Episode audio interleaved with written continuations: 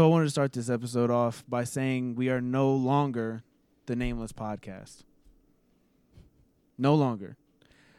The reason is because when we first started this podcast, the first episode, we literally had no name ready. We had no fucking name. We had no idea we were doing at that point. We probably didn't even know what we were doing up until the last episode. And we turned to each other and we went, you know what? We should probably finally come up with a name for this shit because multiple other people have their shit listed under this name. So it's like, I don't know how many people can go by the nameless podcast, but it can't be us now. Yeah, We need for a business card. Needs to look good. We're not nameless podcast.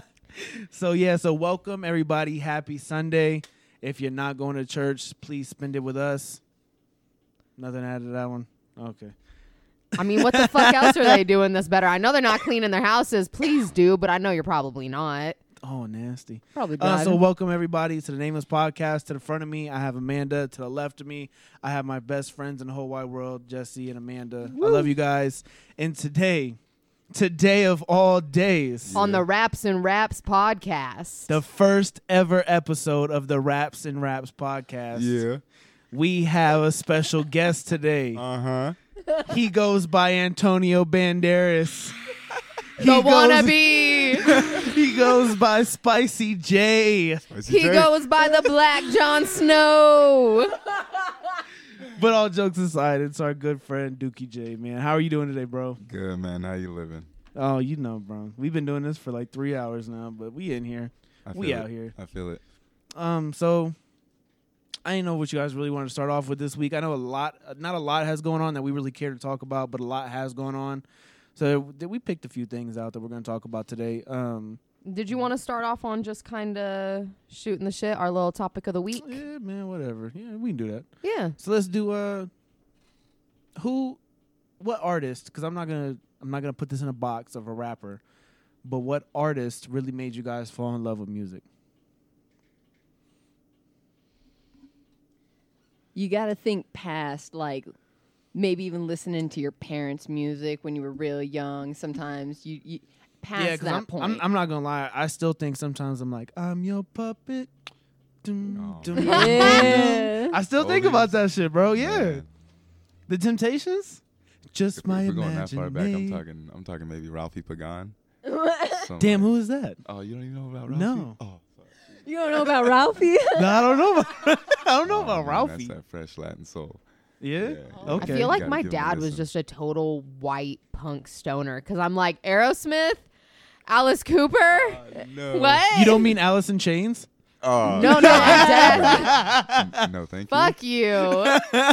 no, but I think if we're being serious, uh, b- besides our parents' music, when we're talking about ourselves, maybe just age bracket is also important to look at. Because when I was a young kid, I mean five, six years old, that's when I discovered Usher, and that was a game changer for me. So that was the him. first artist you were drawn to. Yeah. Not something that was played for yeah, you. dude, I, that was the first album I ever bought off of eBay on fucking like oh my it was fucking it was two different Yeah. Usher albums like Okay. I couldn't picture anything better to spend my money on than to ask my mom to let me use her eBay account as I handed her some of my cash money from some random chores I probably did and I'm like please please and so yeah so that was but that was a young age as I got older and I think sort of developed my own music taste away from my brothers, away from my parents. You know, I was super into alternative music as a young kid. So for me, I was into things like The Devil Wears Prada. I was into things like A Day to Remember, things that I still listen to now as like my throwback jams that are more alternative. I wouldn't even call them metal, but definitely more alternative music Yeah. Okay. Yeah. but uh, for me like rap wise which i think is where i'm more predominantly at now in my life it for me the transition from alternative into rap was actually really uh, facilitated by more like alternative rappers that were underground i guess you could say. It was people like Hopsin and people like swizz who had different sounds and stuff that i was really into that i was like oh this is different. I like this. This is almost like angry. Would you say that's around the same time uh, Tyler Creator came out and whatnot? Yeah, Like you know, VCR funny and enough, everything? I was about to mention Tyler Creator because it was my sophomore year that I discovered um, Goblin, and Okay. I just was infatuated with him. Like I it wasn't like, "Oh, I'm so in love with him." It was like, "Wow, I'm finally relating to an artist." Whereas, you know, my brothers had always listened to rap. I had never really found anything that was my niche thus far. And I really had in artists like Hopsin, in artists like Tyler the Creator and whatnot. I feel like uh, it's kind of in a in a way it's kind of like okay, so you said you grew up with kind of like the old school rap, and hearing like Tyler Hopsin, it's kind of like a new wave in a way, and it's something new and it's more refreshing and it sounds like uh, something you can get on board with instead of like oh yeah it's already like played out and everyone already knows it. It's you know So she wasn't Right. like a backpacker. yeah you weren't like just getting on board because everyone loves you weren't it wasn't a bandwagon it was like oh Right. shit this is the new shit and I fucking dig it and hell yeah like I'm I'm down with this, you know. Yeah. Yeah. Yeah, for sure. So What- Jesse, do you wanna or I'm What sorry, did of- you have more to No, go? no, no. I was about to ask you actually, MC, what kind of artist for you, as a matter of fact, was your? Because you mentioned, you know, listening to the Temptations, which was old school jams. Yeah. But what about for your developing music taste? So I was probably in sixth grade, and it was around the time LimeWire came around. So my friend Clifton had gave given me a, a, a mix CD. Remember when mix CDs were the thing? Like it wasn't. Hell yeah. Yeah, remember those? Bro, I still have them in my car. So fucking uh I was listening to it and it had like Black Eyed Peas, Where's the Love? It had uh I know you guys probably don't know, but it had a Trap Squad song called Trap Squad. It had uh the Laffy Taffy version, but the girl version on it. and it had uh Dim Boys. All right. And Dim Boys, yeah, yeah. The Chico stick. Oh, you wanna da da da? Yo, Cause- Chico stick. Yeah, yeah, yeah. Okay. So, uh, but um, Dim Boys was on there, and it was Dim Boys in the Hood with P Diddy, and it had Jody Breeze, uh, Young Jeezy, and for some reason I can't remember who else was in Dim Boys at the time because they were a very short lived group. But Dim Boys was really like the first, like, oh damn, Blocky and T, like that shit. That shit was dope. Like the little melody was going, the fucking everything was happening. When I hear Jody Breeze's uh, voice hit the track, I was like, damn. And I think that's that's the song that really made me fall in love with rap. But not only that, but that introduced me like genuine. Like I started getting into other people's music because at that time I'd only heard like what my mom and dad was playing. Since you mentioned mention genuine, I kind of want to bring it over to Jesse then because Jesse has a, a kind of forte in R and B. So I want to ask kind of what artists made you fall in love with music in that sense. Okay, so what's really funny about that actually is specifically being like around nine years old, seeing Ludacris videos on MTV and shit is actually oh, what made me. roll out? Dude, you're t- yes. Yeah, dude. it was what made me stop listening to the uh, Phil Collins my dad would play in the car. But uh, and then fucking my older Yo, I love Phil sister. Collins. You you a liar? You were playing I- it the other day when we were I driving just around. said I love him. oh, I thought you said you didn't know no, him. no, no, I love you him. lying, Love but Phil um, Collins. 112, dude. My older sister had a 112 CD, and that shit just, oh my god, peaches and cream. The fuck, like You still put that on as a playlist for women. Never, mhm. shit. Yes, makes them melt, makes a lady melt. Ooh. I hate you. Yeah, that was directly directed at you. I know. I Looking could at you and feel everything. Jesse's eyes in the side of my head while that was being said. How you doing, girl? What about for you? What about for you? Okay. yeah, so, Mr. Dookie J. Uh, I'm, I'm gonna take The it back Dukes. a little bit, I, and I, and I can't say necessarily it was rap first, uh, but you guys remember uh, Toonami? Remember the Toonami like animated little? Oh, on, uh, Yeah. Saturday, right? yeah, yeah, Saturday Yeah. night, fucking like midnight, whatever it would come on. No, it came on in the afternoon after school first. Nah, nah, nah, I'm talking about it midnight or whenever I was watching. I don't know. Okay. If you were old enough, it came on. You know, before that. Yeah. Yeah. You But talking I- about I Adult remember- Swim then? Not Adult Swim. It was, t- or maybe I don't know. Shit. When it had the pool. Remember the pool? Yeah. Remember Shit, the pool? stop Hell confusing yeah. him. Stop Okay, go confusing ahead, go him. my but bad. They would they would play uh like music videos. I remember they used to, and one of the first music videos I remember seeing was fucking Gorillaz, 19 to 2000. You know that song, fucking. Nah, I uh, never heard that one. You've heard it. You heard you- it? You've heard it. Okay. Uh, we'll- I'll play it for you later. Okay. but I Ooh. remember seeing that video and fucking getting hyped on, it, like, oh, this is fucking weird. This is some trippy shit, and I like I like the beat. And uh, I was living in Tennessee at the time, and I remember going through this borders because that, that was like the kick it spot. Whatever, man, don't trust me. Don't trust me, but it was the kick it spot, whatever, and we used to mob through and, and check out CDs and books and whatever. And I remember coming across the CD and rec- recognizing the Was it the one with them on the Jeep? yep Okay. and with, Hell the, okay. with yeah. the Jeep because it was it was like a yeah okay Yeah, yeah, yeah. Yeah. but yeah I remember recognizing it seeing it and uh just being like, "Yo, I fucking need that." Bought that shit and bumped it for at least two years until I moved back to Cali, and I fucking lost it when I when I moved. That had Clint Eastwood on it too. Yeah, Yeah, Clint Eastwood, Bro, Hell yeah. okay, so I'll go even back further because I remember watching uh, MTV back in the day. Remember when they actually used to play music videos and it wasn't all fucking reality Right. TV Yeah. and bullshit? I remember seeing the music Yo, video for MTV Clint rap. Eastwood in the rap verse that came on in there. That was my first like you know who that introduction is, to right? rap. That's uh, uh Del the Funky Homo Yup. Sapien.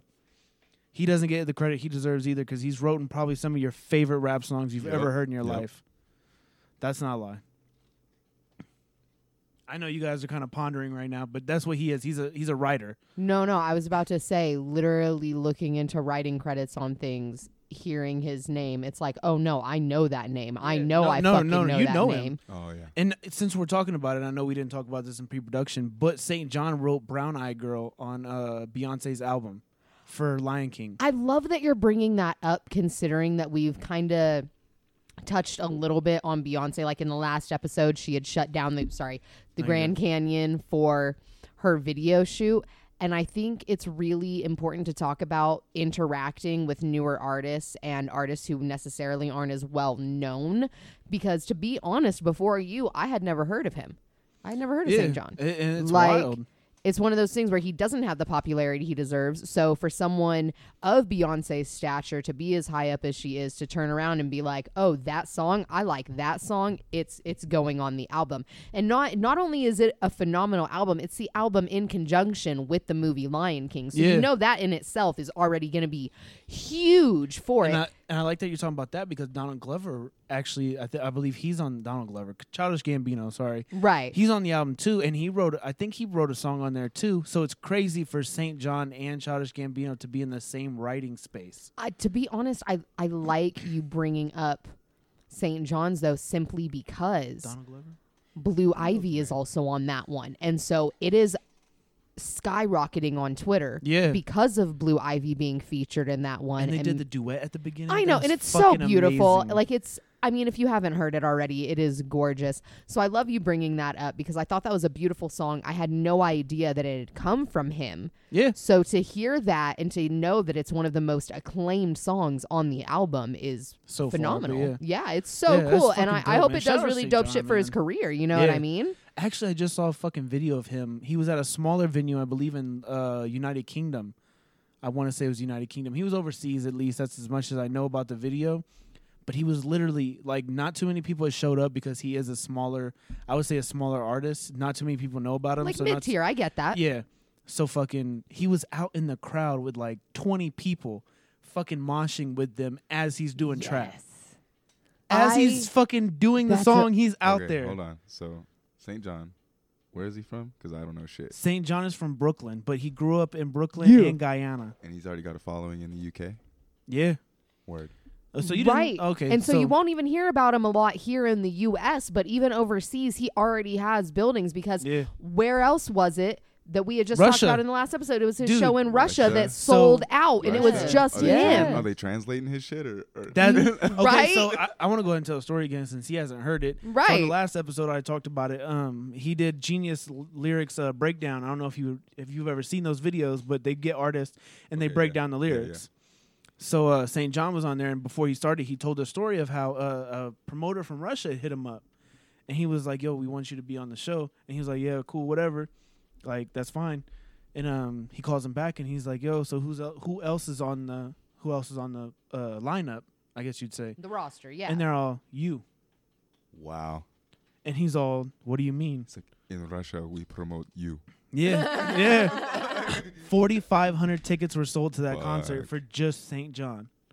And don't get me wrong, while some people will look at that number and be like, "Oh, that's not that that big of a number," it's in fucking Russia. That's a huge it's in number. Russia. That's a for big them deal. for them to want him to come out there, he's not paying for anything. So he's making straight cash off of that. I only know one motherfucker from Russia, and that's because I work with him. Yeah. Like That's I don't know shit from Russia, so how like how you get your music out? right? there? What kind of music are y'all even into? and his brother is a bear. I'm definitely gonna have to add him in this No. video. no, but I think that's I just I think that's so cool. I think his career is fucking coming to a amazing, really dude. nice pinnacle point where he's doing so many good things. He's gonna have to take off at some point. And you know Big, what I mean? Biggs Burke is behind him right now. I don't know if you guys know who Biggs Burke is, but fuck, it's, it's got to go somewhere at this point. right. And I can't wait to hear either. I don't know if he's going to name it Collections 2 or Ghetto Lenny Love Songs. I don't know which one it's going to be, but either way, I'm here for it. I just hope it comes out sooner than later.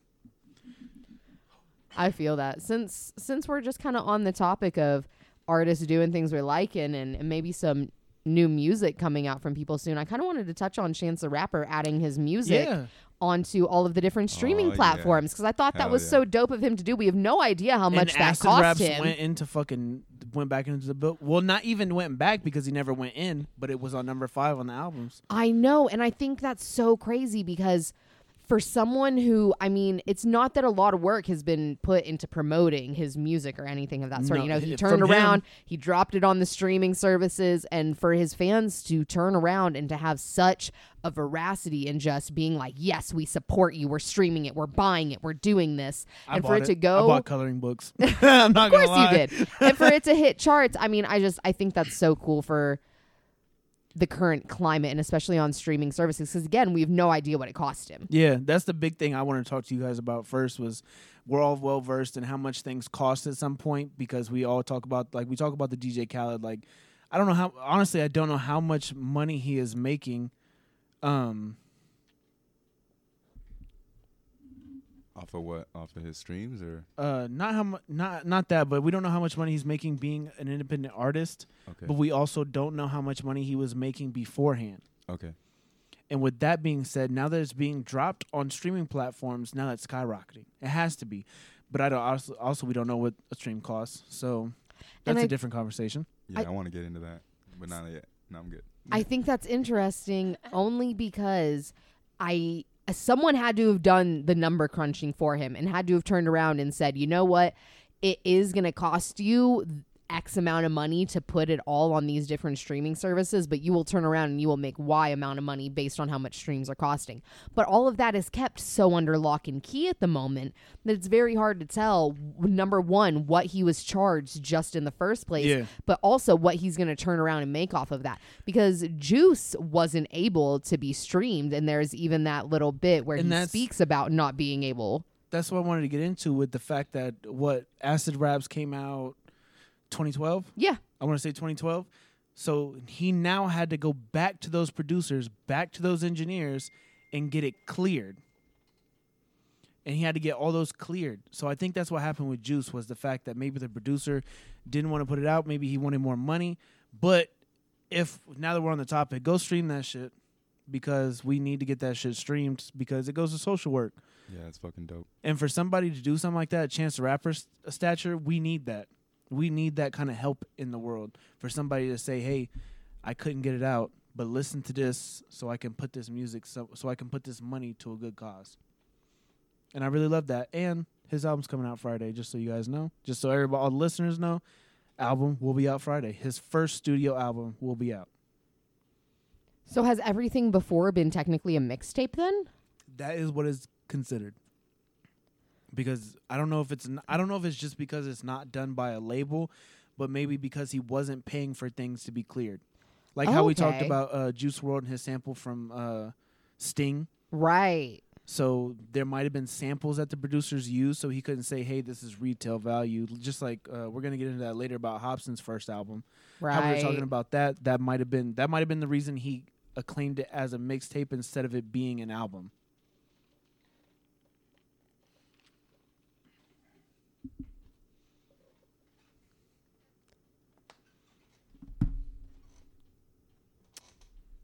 Okay okay dead moment that's Yeah. totally okay uh, okay, so No, we not totally you, talked bro. about Chance adding his music onto the streaming platforms. We're kind of talking about the streaming and Money Made. Um, segue, segue, segue. if I want to add, if I'm gonna add anything about Str- Chance the Rapper, just go stream his music, go buy it, go do whatever you do to feel comfortable about listening to your music. Because honestly, rappers that are independent like that, like Nipsey Hussle, like he deserves so much more before he passed, and he was an independent artist. So let's not do that to Chance. Stream it, buy it, give that man his money, give that man his flowers, give him what he deserves while he's here. So, something I want to talk about in you also talking about streaming and buying his music, though, and talking about how we don't know how much money is made, is also talking about how, you know, from a consumer standpoint, it seems easier to stream music. Just recently in my business course, we were talking about students at a university. It was, you know, at least 10 years ago. It was in like 2003 to 2007 ish, I want to say that these students, I think it was at Yale, don't quote me on that. I would have to pull up my fucking news article for my writing assignment, you know.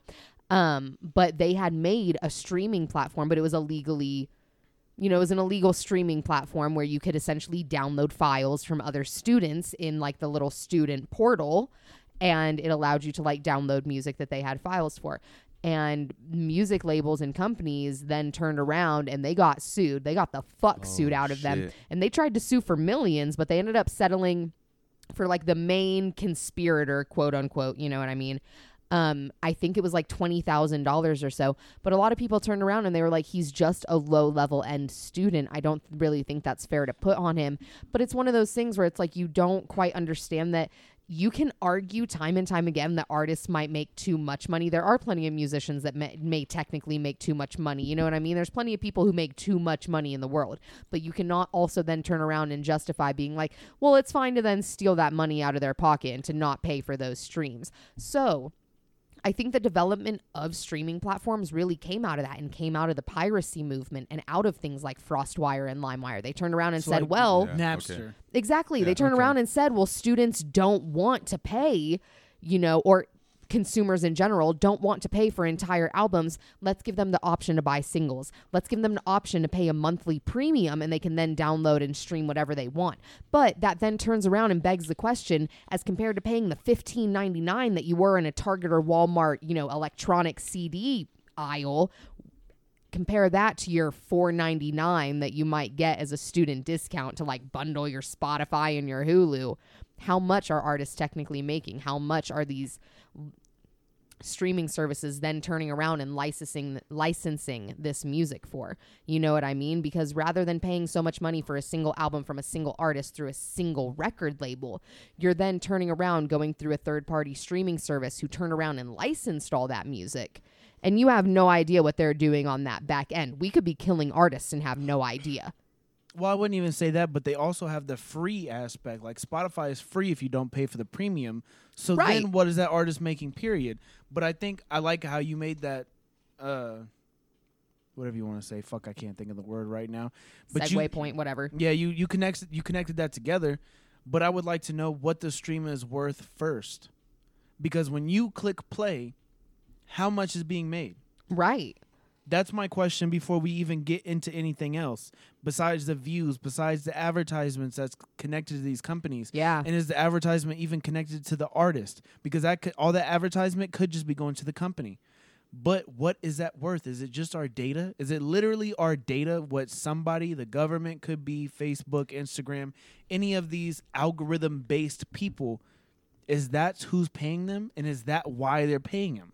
You know, I think another point you could make is on the other end, these streaming services might pay flat out licensing fees Yeah, and not ASCAP pay anything on streams. Yeah. You know what I mean? So your streams could technically mean nothing to an artist at that point except So- for so record what- charts. at that point, then what's the incentive to go with a streaming service? Which is just just to get your name out there? Well, your flat out licensing fees, because if you're a big enough artist, I'd imagine that they would contractually pay you a lot of fucking money when it comes to putting on, you know, for instance, like Kendrick Lamar, you put on an album like Good Kid, Mad City on a streaming services, you know how much money that's going to make, you know how many people are going to like subscribe to premium just to be able to download it. Then you can turn around and argue, okay, well, you're going to pay X amount of money for this licensing fee. He might say that it's worth it. But on the other end, that then begs the question of, they could be duping certain artists into getting less than they deserve. They could be giving artists more than others. It all ties into the factor of is it really equal and why won't they let us know what our streams mean? I heard some shit. Okay, so um, not artists, but uh, I listen to a lot of podcasts on uh, Spotify, and a lot of uh, or the ones I listen to, they'll they'll make mention of like they get pennies for every fucking listen. It, it it's nothing nothing crazy, but I figure how many li- people are listening? What? How many? How many people listen? Anyone got any numbers for like a, any album off the top of their head?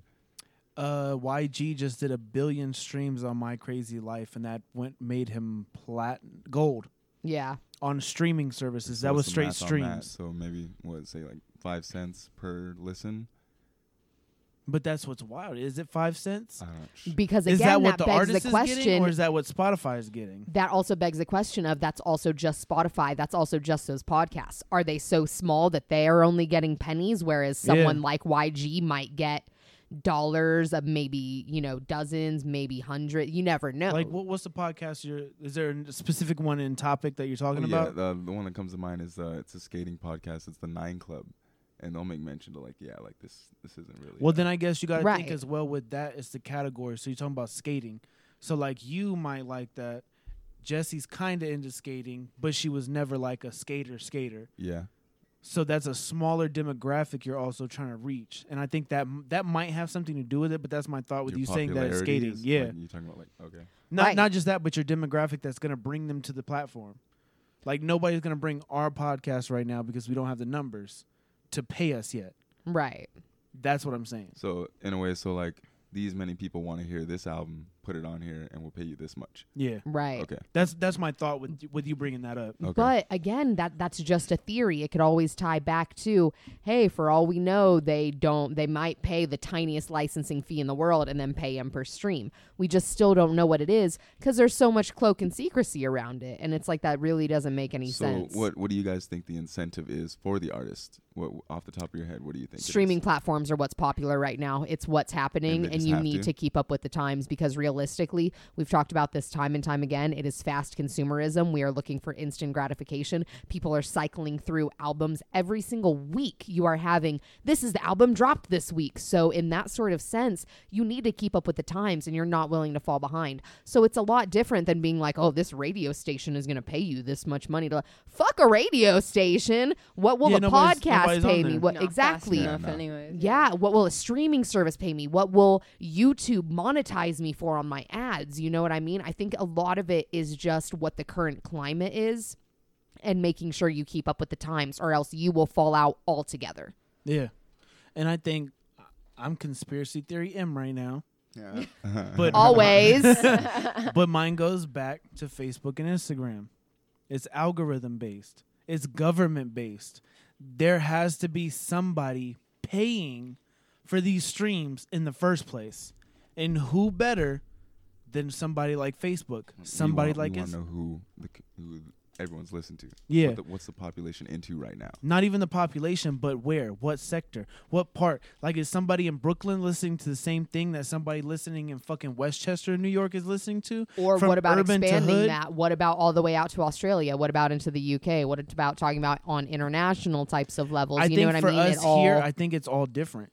That's that's my conspiracy theory. That's all different for every country that these platforms are in. It's a different reasoning. But for here in America, I think it basically is solely on a systematic regime. That's my thought process. With, with the end game towards what? What? Figuring out, Figuring out what people Control? want to better. yeah, I would Like say more of control. Yeah. because you would know, and this is also conspiracy theory. This is just my opinion. They've been saying for a long time that in music there is something put into music for certain people to want to hear it. It's not necessarily meant for all four of us, but if you like it, they have a demographic now. okay. Now they have somewhere they want to go. For you, you might like a different song. You're white, you're urban. The you're, brown you're not urban, but you're upscale. You're upscale America. I'm not saying you in general right now, but I'm just saying that would be your demographic. So that's who they're trying to reach. But if you look at them now and you see the streaming flat platform being able to spot pinpoint who listens to what and where, that gives you better control. And I guess that's that whole idea of when you listen to an artist and you're like, oh my God, this person is shit. Who the fuck would even listen to this? It's that demographic. It's that, you know, specific type of people. You know, I that's they think want. tying into MC's conspiracy though of thinking like about the control of people. I don't even think it necessarily goes so deep as being like they put something in the music. I think it just goes so deep as ideology. You see it time and time again in the study of sociology and the study of society. Ideology is what's used to control the masses. Why deal with the idea of forceful control when you can have indirect control when you can just in- ensure people yeah. that hey this many people think this so you should follow the group Yeah. think or this is what god or these rappers you like or this random person on instagram who has 3 million Or followers wants you to do. You know what i mean? And that's what's used to control the masses more than anything is simply ideology. And we now know that obviously social media is a very controlling ideology and force as is pop media and culture in general.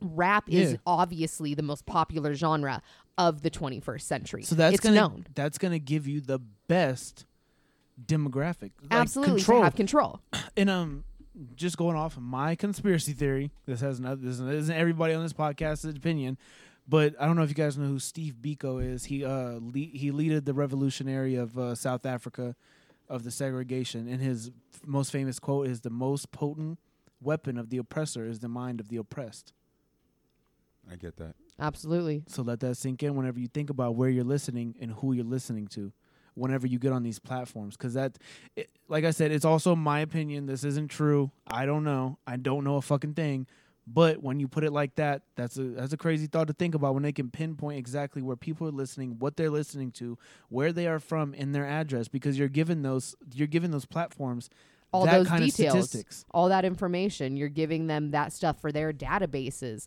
And you know it's really interesting because caesar's palace spent millions i think almost a billion dollars in formulating their their interactive databases in checking what people spend the most who's a first time casino visitor and stuff like that that's why caesars has managed to be one of the top chains still and it's it's talked about as a business Are they all technique in marketing. place? Oh yeah, there's Caesar's palaces all over the world and it's even talked about as a marketing technique as using those databases you find those demographics and you appeal to them. You send them, "Hey, you can come check this out for free. We're going to give you a free room as long as you gamble with us." Or a streaming service who says, "Try this for 30 days, it'll only be $5 after." Yeah, that definitely that definitely is exactly what it ties into, because whenever you think about it, uh, back to Chance, actually, when he put out Coloring Book, it was exclusively on iTunes and Apple Music. It wasn't on Spotify. It wasn't on Tidal. He didn't really put it out on YouTube yet. It was exclusively iTunes and Apple thing. So that would go back to that because it would see who is actually coming for Chance the Rapper, who signed up for Apple Music when Coloring Book came out. Hey, so, oh, Okay. what does Dookie J want to say? Uh, uh, okay. so so I'm thinking this data that is being collected, right, Okay. is being sold to like Viacom or fucking all the super big networks that want to know Damn, like think about it how like to that. how to how to reach the new audience or whoever they're trying to reach. So it kind of just they're selling the data for marketing, and that marketing then gets uh, Used as third-party information. Yeah, third party information, and it gets just gets filtered through the local area, and, and they try to figure out how to um, basically advertise to that community or whatever the target is. I didn't even think about it like that. That's actually a really crazy thought. I mean, because Viacom is the one that's been taken off cable at the moment. And even if you tie it deeper into that, you know, there really are like seven or eight major servers that control the entirety of the internet. So it's like that's why when one goes down, you've like seven different apps and a bunch of websites go down. Or for instance, like when Instagram went down, Facebook also went down because Facebook had bought out Instagram. So I think it's just interesting because you have these major, major companies at the top of the food chain who have access to these demographics. And then it's a trickle down effect. Smaller businesses can technically access this information as well. It's just harder. There are statistical databases for businesses of all sorts when it comes to restaurants, when it comes to things like customer service and retail, when it comes to actual business management. And you can look into statistics of what you know this business environment is right now. You can look into income statistics. You can look into what this geographic location has going on. And i think it's so interesting we've come to a point in the internet age where we can narrow it down to so many facets like that where we can say hey what is it by geographic location? What is it by social class? What is it by social status? What is it based on gender? What is it based on race? Like there's so many different facets and we now have access to almost all of them within these databases. I like that you brought up the the the financial classes, I guess you would say, the class Yeah. of people, because then that would also give you a bigger spectrum on that because you'd see who who's listening for free, And I who's paying for the service. Right. And technically speaking, social class is defined as prestige, power, and property. But if you want to even narrow it down further than that, it's literally your education, your job prestige, and your income. Damn, so we're like low tier. God, don't be calling us out on here. Fucking Fuck. smart. Couple shots in, and you're like, hey, air it all out. We're all Out there like dumb. we all poor. But It happens. I think it's just interesting that we've gotten to a point in the social media, in the internet, in the database age where all of that can be tracked through any sort of business, whether it's so large scale as Caesars or Facebook or Instagram or Twitter, or whether you're talking something as low scale as, hey, your local business up the street can technically look look at what people in your area want to buy lately. You know what I mean? Your local retailer up the street can say, "Hey, this many types of clothing are being bought in this area because of these temperatures and I'm going to start selling it because of that." You know what I mean? Anyone can access some of this shit and I think it's so interesting. But since we're talking about conspiracy theories, Ooh, uh, what? Area what the fuck do you guys think is happening with Area 51 if we Oh, storm it? shit. Are you down? Don't Hold on, get me before we started. even. Are you down? Okay, hold on. Why I- are you I- hold on. asking I am down to go. I'm not down for the raid, but I'm trying to go for the fucking party. Yeah, I was about to say, why are you asking the How many only fucking person of people- color at this table Ah. if they are down to No. risk their Ah. lives? That's because he st- he told he told me to stop. Are you down? Are Jesse? Are you down? Oh no, I just want to watch. You just want to watch live Oh, streams? definitely. Man, are you down? yeah, no, no, no. I'm trying to watch the Kyles I'm- get a bunch of monster and just plow through those fences. Like I'm Fucking ready for it. I, I see it I see it a whole different way cuz so conspiracy theory me back. I feel like something is going to trap them all into this area and it's going to They're going to be the new test subjects. not even that, but it's going to treat them like a fucking microwave and it's going to fucking pop all of them like What was- popcorns. No, What was that book? You don't know. No, dude. I- I, kn- I, I can see what's gonna happen, dude. I was They're just gonna about die. to say, what was that book? I read it in, I think, like seventh or eighth grade or something like that, where uh, a bunch of kids, like families aren't supposed to have more than like two or three kids. So the third or fourth child went. Oh, yeah, I And know- then, I know and then you're they talking about. tried to storm the White House.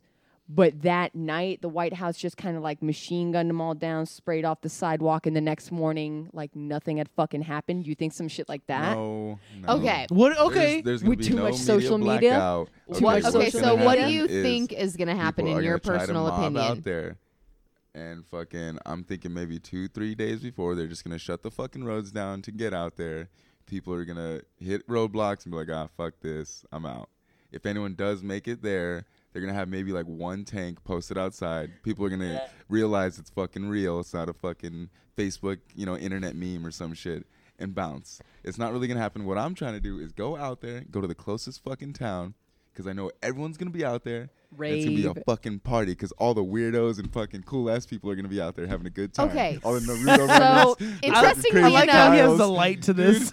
I think I'm it's going saying. The lighter one side of with two Dookie ways, J. realistically.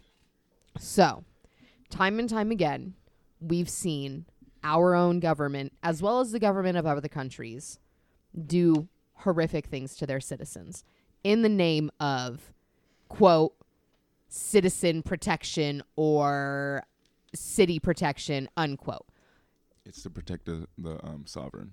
Absolutely. I it's one of those things where we saw during protests of the Vietnam War, they were willing to shoot students down at that point. You know what I mean? So I think it's going one of two ways. We're either going to have people who are serious enough, who will have the money or have just the hard willpower to make their way and they will try. And I, I think it'll, again, one of two ways. It is either these people are going to storm it and it is going to be a government Oh, it's gonna Chaos? be a shit show. I, I it's one of those things where I think it will be a justified situation in which they will implement martial law and they will then get away with killing protesters just like they do all over the world, just like they do in this country every single day. We just saw the first protester be killed at one of the ICE detention facilities where they literally have children in cages. So I don't put it past the American government to turn around and shoot these citizens down and say, hey, we had to do it. We didn't have a choice. They were the ones being violent. They were the ones that turned around and did too much. See, Or I see it going the other way, and I think it'll be a bunch of people that show up. Everything will be too shut down. People are going to realize it's too far into the desert, whatever. And it's going to be the next fucking Burning Man or the next Woodstock where everyone is going to turn around and this is going to be the next monumental music, rave, psychedelic, fun event where everyone turns around and says, We're going to do a bunch of drugs and talk about aliens and we're going to what I'm burn going shit and we're going to have a fun time.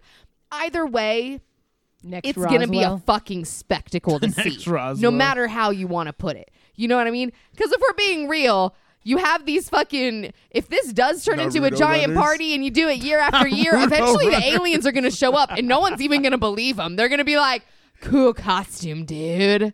especially if they're like Roger dude, from if- American if no one Dad. believed Jesus Oh, when he showed up, like who's gonna believe a couple aliens? Yeah. So, Yo, it's me. I'm back. Like, nah, fool, shut up. no, shut up, boy. You're just on fucking high on acid. fool. Yeah. But that's definitely what I think will happen. I don't know. I don't know. What about you, MC? Do you think anything interesting will happen in it? Or do you think it's just going to be like a, a fizzle out or it's not going to be interesting? Considering the motherfucker that started it came from Bakersfield. Shut up. Did? I'm not No kidding. The dude who made the original Facebook event for storming Area 51 is from Bakersfield. Bakersfield, He's an anime California. kid who wears a Naruto headband and goes to Bakersfield College. Oh, I didn't know that.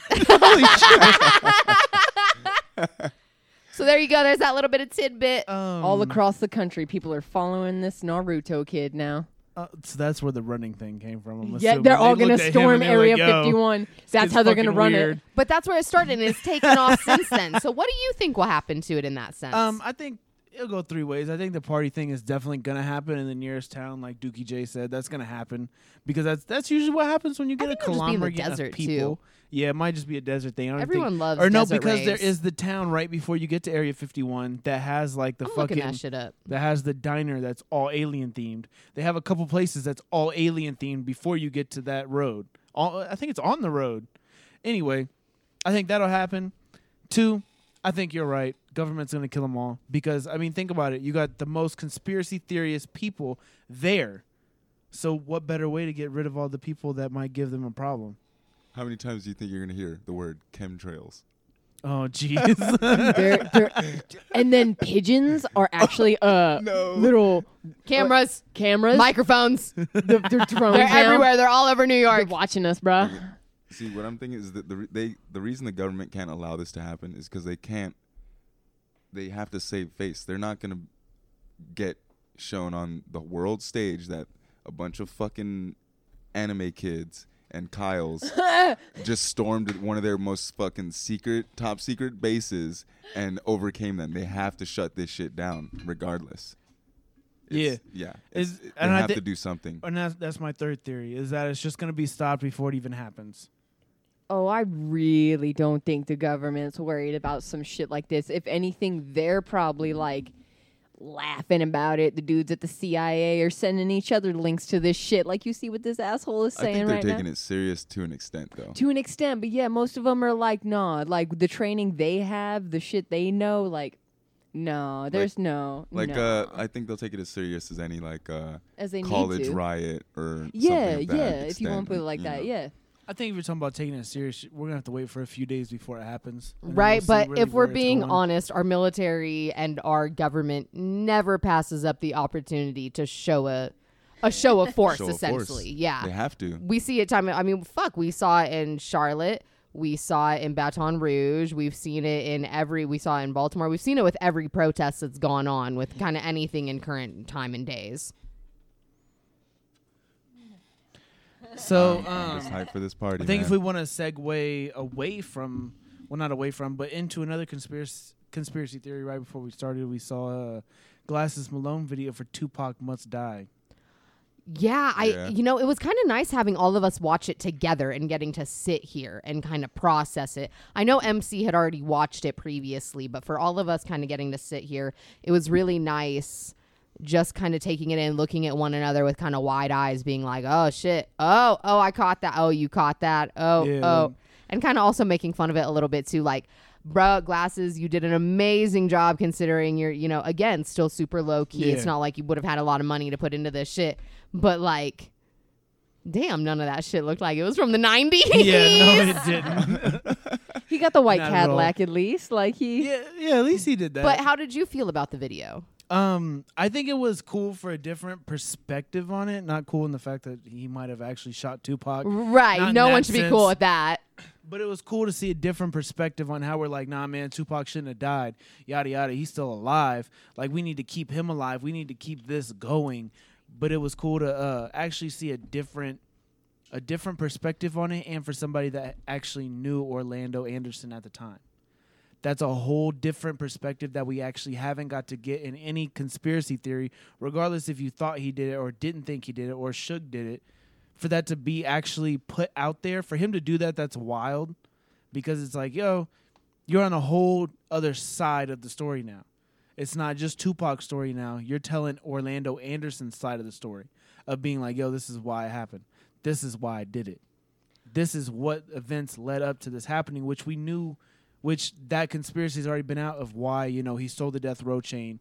The death row chain was stolen by Orlando Anderson and some of his guys. So whenever they saw him at the Mike Tyson fight, that's why they jumped him, yada, yada. But it was crazy to see it from the flip side. You know, the video being in a first person point of view, I think gave it almost such a shock value because you hear a million conspiracy theories around Tupac. Oh, he's still in Cuba. Oh, it was the government. I firmly believe the government was in support of taking him out. Don't get me wrong. Or oh, it was Suge. Oh, it was this. Oh, it was that. Oh, it was that. But it's like seeing it in the in the perspective of Orlando and saying this simply connected down to street beef and this is what fucking happens in the streets. I think that was really really interesting because that's again a perspective that's kind of talked about but not amongst conspiracy theorists. You know, conspiracy theorists want to tie it to everything large under the sun. But in the video, it's even said by glasses through the perspective of Orlando of oh he's a rap dude. He he thinks he's ill. Like oh he th- he thinks he can escape this shit. Like he thinks he's not part of this. Like he thinks he can jump someone and it's not a big deal Not even that, but he thinks he can be in the streets but not be in the streets. exactly and so tying it into that rather than everything so high key like the government or like Suge or like uh you know all of these large scale people in production that could have done it I think that gave it such a different tone of this is also what it was to be in the streets. yeah. This also is just what it is, and it could have simply come from that. You know what I mean? As much as people wanted to assume Tupac was larger than life, in gang violence, no one is. Whether you're a bystander, whether you're a Yeah, I mean, like- participant. Who- I mean, Tupac's not the only one to get fucking smoked for taking someone's chain or you know some shit like that. exactly. Like, you know, and it kind of it gave it that perspective of of you know hey this could have been anyone and it just so happened to be Tupac and that that's just it is what it is you know what i mean but i think it's very controversial for him to also put the title of Tupac must die i think that's asking for criticism and asking for views And I think that's what it was. It might have been a reach for Glasses Malone at the at the end of the day because it was like, yo, I haven't had a because I think he had, he had a hit. I wouldn't say it's not too long ago, but I think it was like 2006, 2007. right He had a hit, but I think it's from him being in there for so long that he's been fucking uh that he's been, you know, trying to get back on the wave of being that big of an artist again. I think a lot of artists, and especially in this day and age, he found the algorithm to find like, yo, this might get it. This might be it. This is why I did the song. I don't necessarily think he did it for a fact of like, yo, I need to tell uh, Orlando Anderson's side of the story, but I think he did it for an algorithm. Ooh, it's funny you say that because the last song I remember him on was I actually think it was like what by Problem, and that song was kind of The of remix, right? That song was hot for a while. Like Yeah. what? Yeah, Yeah, dude. Wow. MCA, that was him. yeah, yeah. He was so, on that song. Yeah. That's funny that you say that because, like you said, that song was popping for a while, and now this song is kind of trying to That's get not- into it in a way. I like that you mentioned that, but that's not the song I was talking. I think it was something about the Is it- haters. It was back in. This was like I 2006, mean, I'm saying that's 2007. another one he kind of tried to because problem was Oh coming yeah, you up tried for, to hop on for and a get hot second. Mollywood was that Mollywood too? What? Mollywood too. You get out of here Yeah. with that. Oh, we're going way too deep. What you mean? Okay, okay. hotels. I don't know. I think it was an interesting video concept, though. I appreciate the effort he put into it because for being a more low key, you know, like middle tier rapper who some people know, some people don't, it was a well shot video. Personally, first person vo- point of view kind of fucks me up. It almost gives me moist. bleh. Moisture. Moisture. Gets me moist. it almost gives me motion That's what she sickness. I fucking I just I hate it. Like I hate horror movies that Oh, I are like she was gonna found footage hate all Blair style. Witch. I'm like, stop it. I'm not trying. I'm not trying to be this person. But I did think it was really interesting. I enjoyed watching it. I thought it gave a different perspective. I'm still such a huge Tupac fan that it's like, in no way can I ever turn around and be like, yeah, I'm justifying the death of Tupac. No, no, no, no, But- I don't think it was just. uh, It was such an interesting perspective of just saying, hey, this is another theory because it could have been a million different things under the sun, but it could have been this. Yeah, I, I I completely understand that. Um, and I think it's i- yeah, we don't need to deep dive too deep into it because it could just be a reach at the end of the day. Right. It is good though. I did like it though. It was a good song. It was Yeah. a good video. I like. I loved the. I did appreciate it. Yeah. In in a way. Yeah, I don't I don't think Tupac must actually die, but like I appreciate like his Yeah, oh, others flip the side of it because no one ever talks about that side because everyone is such like a oh my god Tupac and if he was alive and so it's cool to see like the other side of it almost. on I don't want to say even a more serious note because this isn't necessarily serious, but coming back into a more hip hop discussion that we can really discuss here. MC brought up the separation of female artists and equality and critique specifically. So, an important note I think is important sorry, an important note I think we have to make in this moment is we're not talking about the idea of you know, oh, men who shit on women artists because they're women. We're talking about the idea of people who go so to bat for women artists without refusing to turn around and then accept critiques. Don't get me wrong. There is so much misogyny in hip hop and in rap, and we see it every single day about bitches, hoes, tricks, all these things under the sun. So we know plenty of you know, women artists don't get the spotlight they deserve. But some of the women that are in the spotlight get critiqued and people want to turn around and act like it's the end of the world.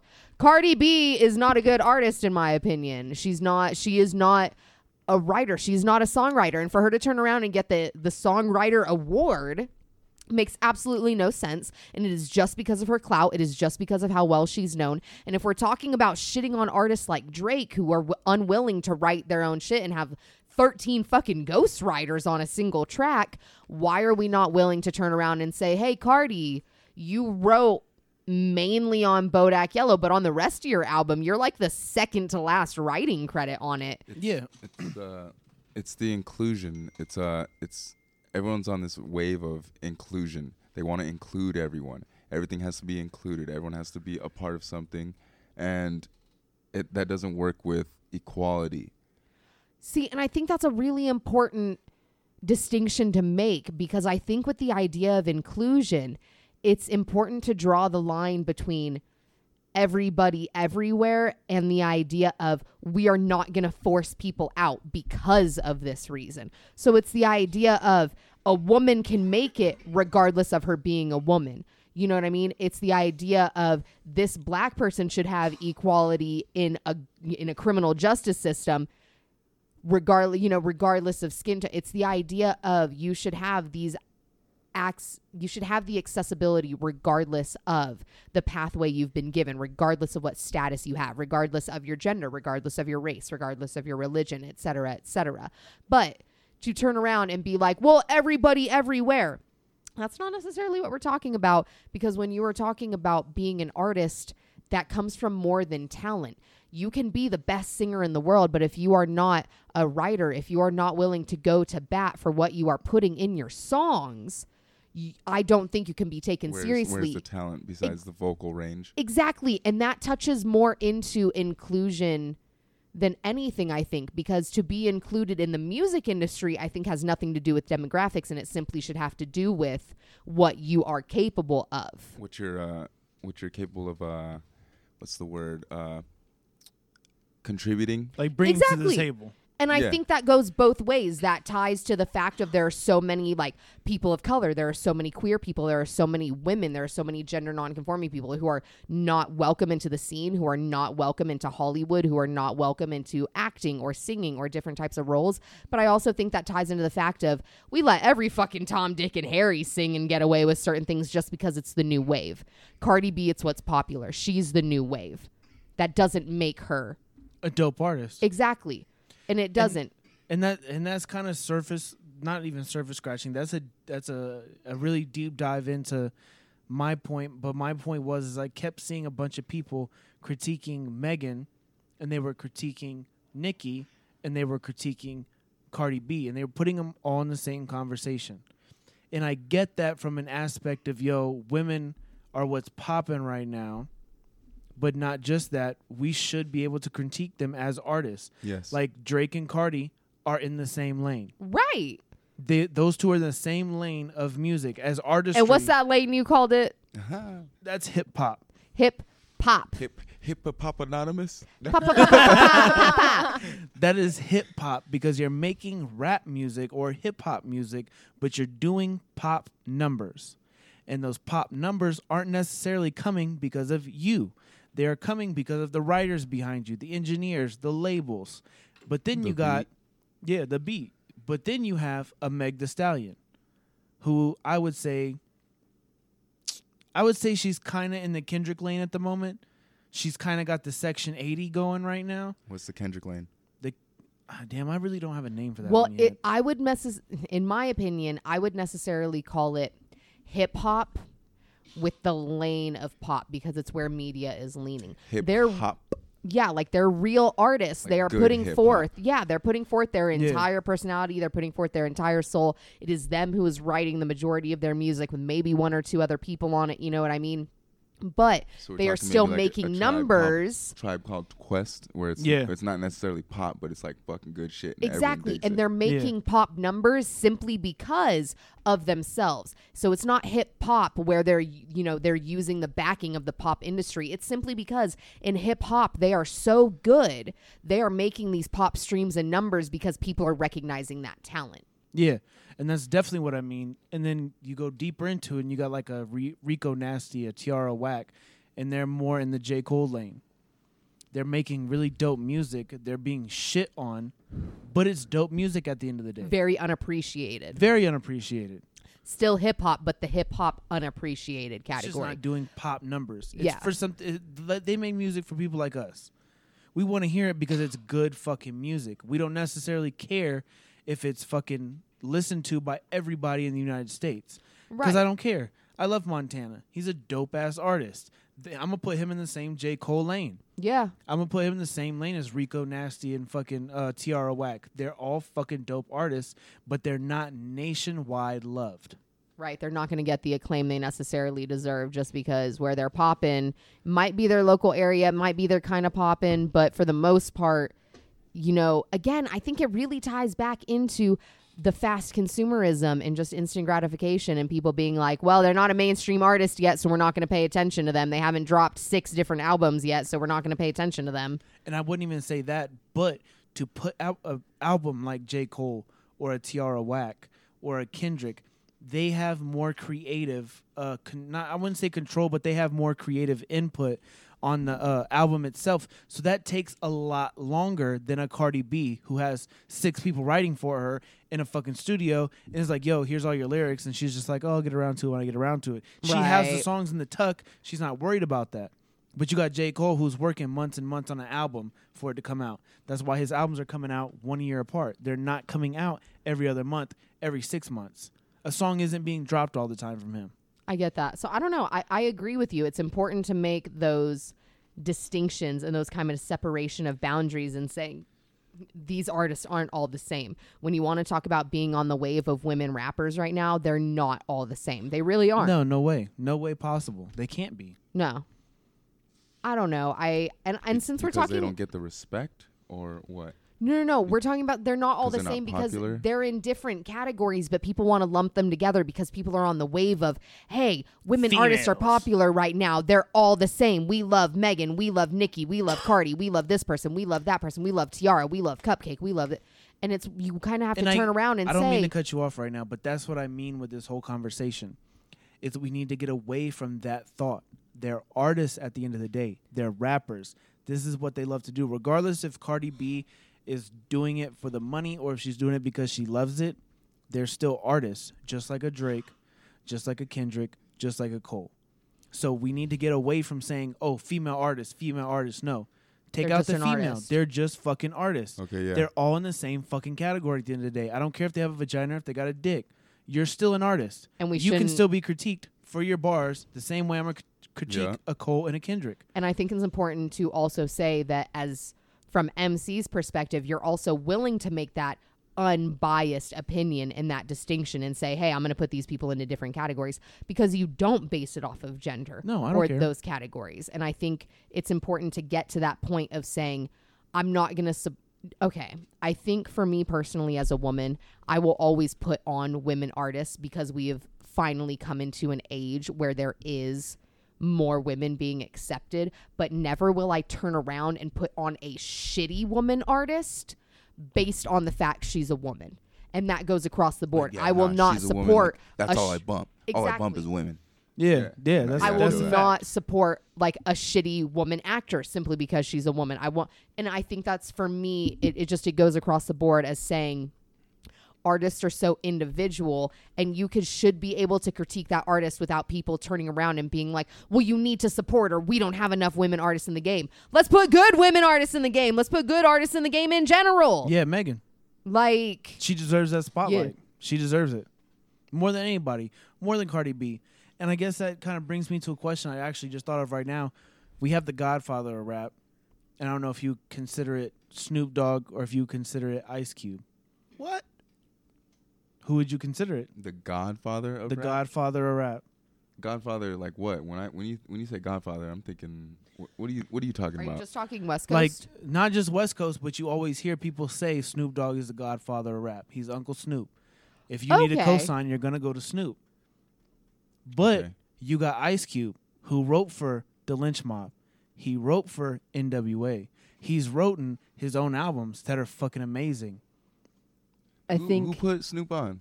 Dre. Dre, yeah but Ice Cube put Dre on. exactly If you if you tie it back, we can tie that back to Ice Cube. but i think this also so who's the Godfather of rap? Uh, no, I think okay. this ties into our conversation about putting back and you know who's going to be the next Jay-Z in 20 years in that instance with giving back and being a mentor and being that person. Uncle Oh. Snoop is known as Uncle Snoop because he is that person to go to. He is so personable. Everybody knows him, everybody talks to him.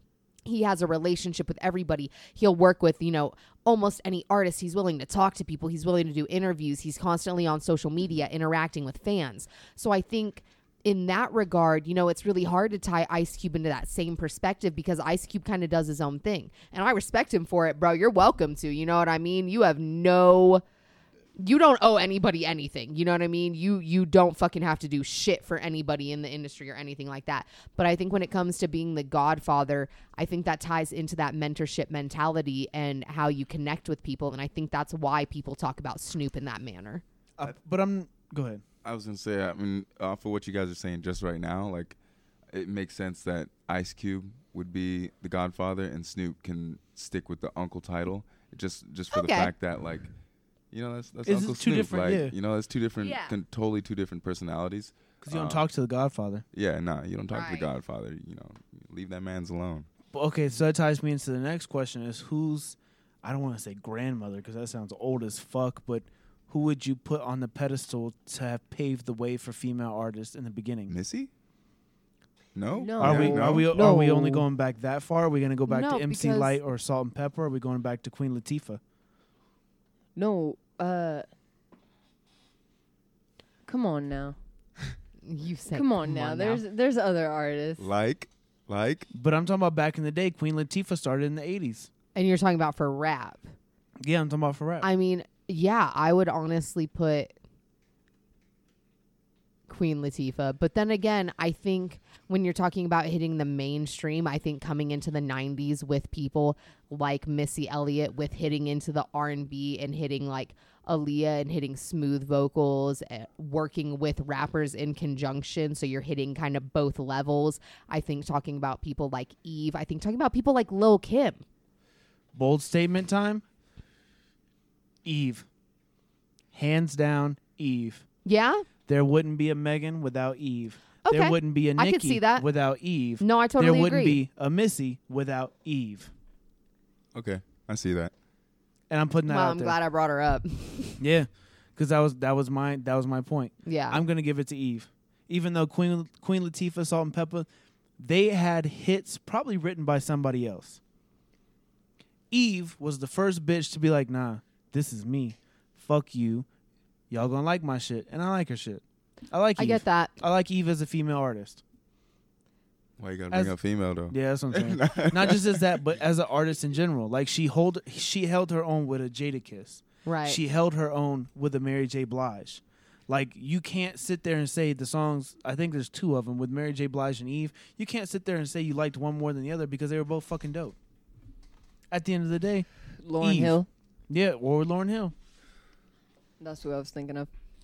I think I think that's a good one. I think that's a perfect person to name, especially because there are I don't know, there's so many people you can attribute it to, but there's also so many people you can attribute it to in rap. You know what I mean? Look at how many people also paved the way because realistically, if you tie it back into the start of the start of the start, you, you're you're looking at back into 50s and 60s. You know what I mean? Oh yeah, So for- Patti LaBelle. You exactly. got fucking. Uh, so I think it's important to make that kind of I would say for today's female Exactly. artists, it's Eve. and just like with today's male artists, it's in the same way that like Ice Cube Ice Cube, rap Jay-Z, wouldn't be what Big Daddy rap Kane, is without those people, Wu Tang. like at all. There's At a all. million Ooh. people you can name. I like that you did that. So, since we're talking about women artists just in this kind of vicinity, though, do you want to bring up the fact of Nicki kind of co signing Megan and kind of commenting on her pictures and kind of getting social media going and stirring? Because a lot of people assumed, like, oh, she's doing that because she's afraid of Megan. But it's like, dude, I think when you kind of get to the stature of Nicki where she's kind of doing her own thing, she doesn't really partake in beef anymore. The last beef I genuinely saw her in was a few years ago. She might say controversial shit what male artist doesn't say controversial shit sometimes. You have 50 Cent Yeah. who talks out his ass it? on Instagram Nicki. every Who was day. No, Nicki and who? No, no, no. She, Nicki Because positively commented oh, okay. on Megan the Yeah. Stallion's Instagram picture, putting like heart eyes and a couple of tongue emojis.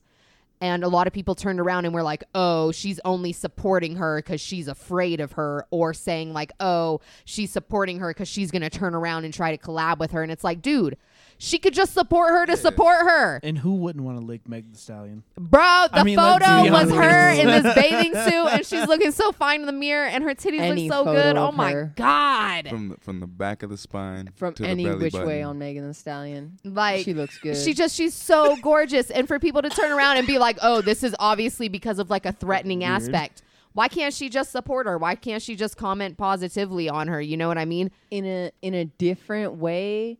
It's it's one of those bullshit ass Tyler Creator Wiz Khalifa beefs. It's all fan Yeah, based. yeah. The I two that shit. artists, the two artists really don't give What a you- shit about it. What was that verse? He's like, uh, fuck, fuck blunts. I'm smoking uh, papers That over here. Khalifa Kush. So- No, nah, no, something. he said fuck blunts. I'm smoking Hitler's ashes. Ex- I'm snorting sorry. Hitler's Tyler ashes. said that, I'm sure. That's what Tyler Yeah, said. yeah, yeah, okay. I don't know. I just again, it's so fan based. It, it doesn't even mean anything, and I think it's just. I think it's all in good fun. I think they're just positively talking about each other because why wouldn't they? Nicki's Why- been in the why game can't for she hype up? Another female. Right. Like Nicki's been in the game for fucking two decades now. If you really want to throw it back, she's been around since around 99 and 2001. You Wow, feel me? competition. Yeah, dude. Yeah, Doing mixtapes? yeah. Yeah. Nicki's been No. around, She's bro. been fucking around, so to turn around and for people to be like, "Oh yeah, this is just her trying to start something." What the fuck does she have to be afraid of? She's already solidified her name. She's already done what she's done. Don't get me wrong. She could also turn around and fall back, and she could do shitty things and make controversy for herself, like plenty of artists do in old age. She still has solidified her name. I'm not even a fan of her. She's solidified her name. Yeah. She doesn't have any reason to be afraid of anybody. She's fine. I think she's just supporting. our generation. Yeah, I think she's just supporting Yeah. fucking Okay, I can Megan never to support her. her. I can dig that. Yeah. Like, and I'm fine with it. I think that's dope. I think that's so cool. Why? Why And wouldn't honestly, you I would that? love to hear a Nicki Meg Thee Stallion collab. yeah, I don't want to hear a Nicki and Cardi collab. I don't want to hear that. But I dude, would on love to hear motorsport was Megan. terrible, and all the Oh my controversy that came after that. So no, I and I think that Nicki and Meg would collab well together because I think they can match each other bar for bar. So much ass on one song. It really. Dude, I- that w- oh my god! I didn't even think about the much- video. It could, hey, I don't know. I don't know if it could be any more ass than "Twerk" by City Girls featuring Cardi B, Nah, featuring fuck the that. 25 Tail- best no. twerkers in the belly United button. States. Tailbone to belly button. no, That's what I'm you saying. Jesus I like how you're Christ. telling us where you like to lick from. Mm-hmm. yeah. nah, fuck that. I'm definitely Meg Thee Stallion and Cardi and Nicki. I'm down. Yeah. yeah. Okay. Ass, ass, ass, ass, Ass, ass. ass, ass, ass.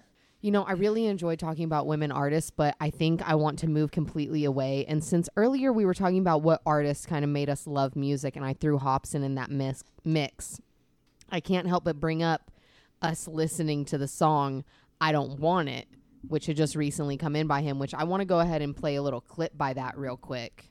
Skateboarding was my escape. It wasn't just for amusement. My issues kept reoccurring, so I would resort to music. I'd vent about the burdens that were sitting in my heart. I'd about the way I felt from swimming with the sharks. My mom was always working, so our bond was stripped and ripped apart. Ain't no fucking family memories, ain't no pictures at the park. Then I thought the world is about to see hell come. And I would live the good life everyone else wants. And in that moment, my tears dried and I felt numb. Then years later, I blew up. The mission was well done. I don't wanna it So, as usual, it was MC who originally had brought this song to my attention. And I, I've loved Hopsin for a lot of years, and hearing this song was so upsetting to me because it's so raw and it's so emotional. And just to kind of get it from his perspective, especially since he brings up, you know, in 2016, that was the darkest, that was one of the darkest times of his life, going through what he did with Funk Volume and everything that happened. And I think that's really important to acknowledge, just like we had to talk about with T Pain and his like, really really serious bout of depression that he went through is we're really not respecting these artists and giving them time to grieve and be upset. You know, everyone expected Hopsin to turn away from Funk Volume and be like, "This is the happiest time of my life. I can't wait for this." He lost most of his friends? Yeah. That was a lot to have. That was something he built from he the ground it up. Swizz. Exactly. And for that to go through seven years of fucking bullshit and to fall apart from his fingertips, that's going to be emotional and that's going to be painful. And, you know, even though he did interviews talking about how happy he was, in Ill Mind 8, listening to that shit, listening to him talk about that emotion, no, that's not happiness. You know what I mean? Yeah, nowhere That near. was so upsetting to listen to. I just think with the I don't want it. And I think it's uh, it's cool that you inter- that you uh, said that because uh, whenever all that was going on, I was listening to a lot of interviews because I really wanted to know what happened. Like, was it Dame Ritter or was it Hopsin? And Hopsin even says like, "Yo, yeah, yeah, it was all me. Like, my money's going somewhere, but it's not coming to me." Which all artists, if you're a creator and or an artist, listen to this part. Name your worth now. Don't do it later. If you think you're worth ten thousand dollars, ask for your ten thousand dollars. Don't take no more, no less. And I'm not saying that for smaller occasions, like if we interviewed somebody, like don't ask me for ten thousand. I ain't got ten thousand. But if you are an artist or you are a creator and somebody big comes up to you, name your price. Don't settle for less. Don't ask for more. And that's what Hopsin did. Hopsin knew the numbers. Hopsin knew what he should be getting, but he wasn't getting it. And he talks about that, how they were on tour and they were going to shitty hotels. They weren't able to eat. There We're was eating shit food. they weren't there was no fucking budgeting because of Dame Ritter. And you know, I'm gonna go ahead and also have you plug a small clip right now from Ill Mind of Hopsin. Cash and blows and all like casinos, damn. When I bring up my royalties, you start avoiding me, that's some disloyalty. You woke up the evil boy in me, your ass is poisoning. Tell me why you would destroy me. This was a fucking vision that I had created with your brother. But you too infatuated with the money, you killed it and ran it straight into the gutter. Now I think, why don't make DA and me the boss? You keep pissing a whole lot of people off. Our whole label came out with a weak result. You on that same bullshit Tomica brought.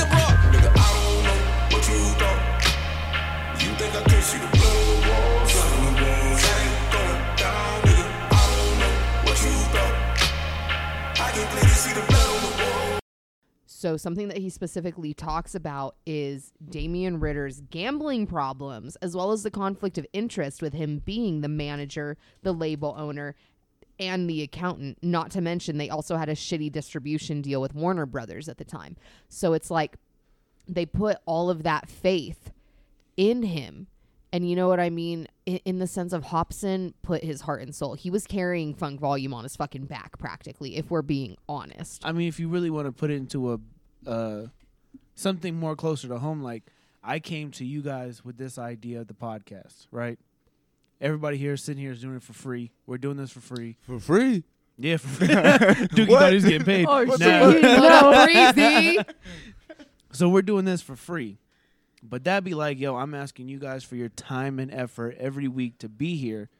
But then I'm turning around and I'm pocketing money that you don't know that I'm getting off of here. Right. And I think something that is interesting from that clip is Hopsin even talking about this is something I built with your brother. Like, why did we make DME the boss? You know what I mean? Like, why? Why And did he- we give this shit and um, to in you? the same interview that I was actually talking about when he was talking about uh, how the interviews or not interviews, but how the tours went, he actually says that Dame Ritter had a business degree. He Right. knew where the money should go and how the money should be played out. Right. Yeah, he's their accountant technically at the same time, and that is such a conflict of interest to have going on all at once. You know what I mean? And so I think that so ties in to everything that Hopsin has had to go through because even with his first label, he gets fucked over. He doesn't get the promotion he deserves. His debut album gets pushed back a year and a half. That's between 2000 to 2008 ish. And then by 2009, when his debut album is finally released, he's like, fuck this. I'm dipping out. I made Funk Volume. This is something I made. It's something I had to be proud of. And what happens? He turns around and gets fucked again. Why would he want to be in the music industry when he has been shown nothing but hate? Yeah, for real, and and I think it's also his persona, the fact that he was shelved because he is a dope artist and he was shelved so quickly on Ruthless Records. If you didn't know that, Hopsin was signed to Ruthless Records. Yes, it was them label. in Tomica 2007. fucked him over. And I think it's great that you mentioned that because there was so much hate, and I think he put that hate into. I think his biggest song at the time after being off Ruthless Records was "Sag My Pants." That and Nocturnal Rainbows. That was raw. That was a little bit later. That I think No, no, no. that one- Nocturnal Rainbows was dropped first, and then Sag My Pants was dropped second, actually, as the first and second single off Oh, damn, that album. that. Mhm. Okay, so that was all off Raw. Yeah.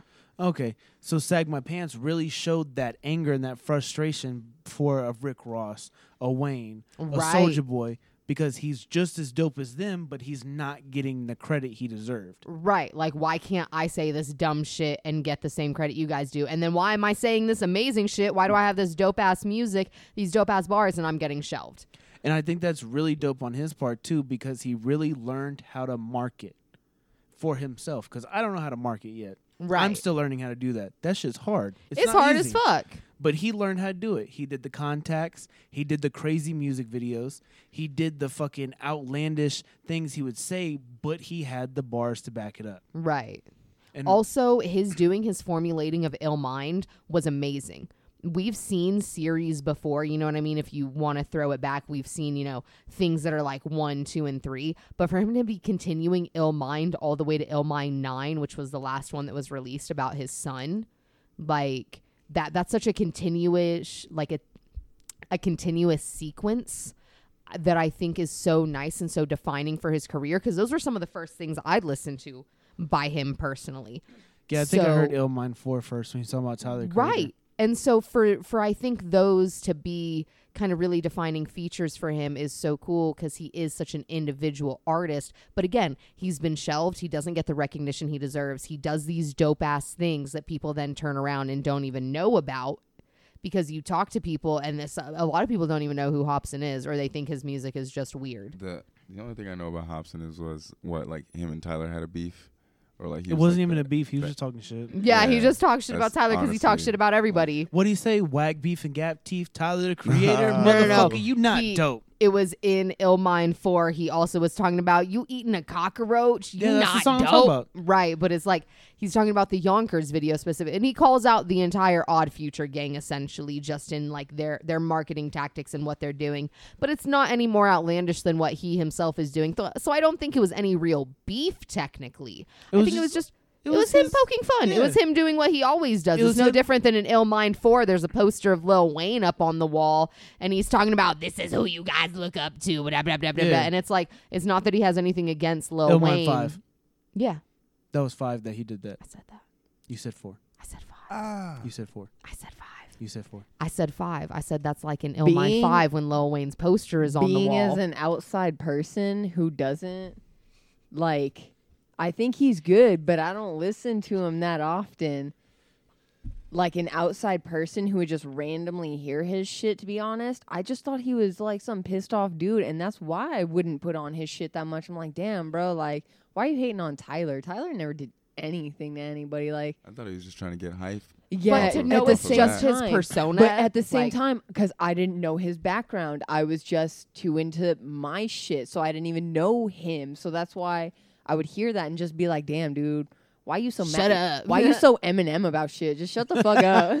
Oh, is that a thing? Why are you so Eminem? I don't know. I just I think for him to come as far as he have and to have made fucking um But um, before we before we leave that, I don't necessarily think he was trying to start beef. I think it was just the the point of he writes his own shit. He's in here doing it all himself with Funk Volume.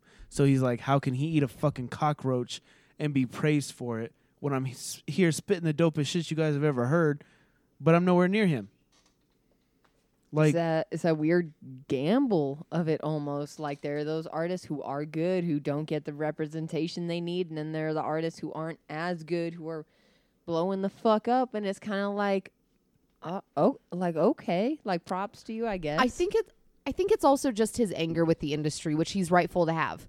He's rightful to have. You know what I mean? I think he's come to a point where you know, after Funk Volume and him separating and he's like fuck them, fuck Damian Ritter, fuck like fuck that. I'm not dealing with it anymore. Obviously, no one gives a fuck about me. And him fucking forming Undercover Prodigy. I thought he was making amazing music coming out of Undercover oh yeah, Prodigy. Witch Doctor was dope. Witch Doctor was fucking dope. He had a couple other songs that had come out as well. The one with Dax, I can't remember the name of it. The one with Dax was dope as well.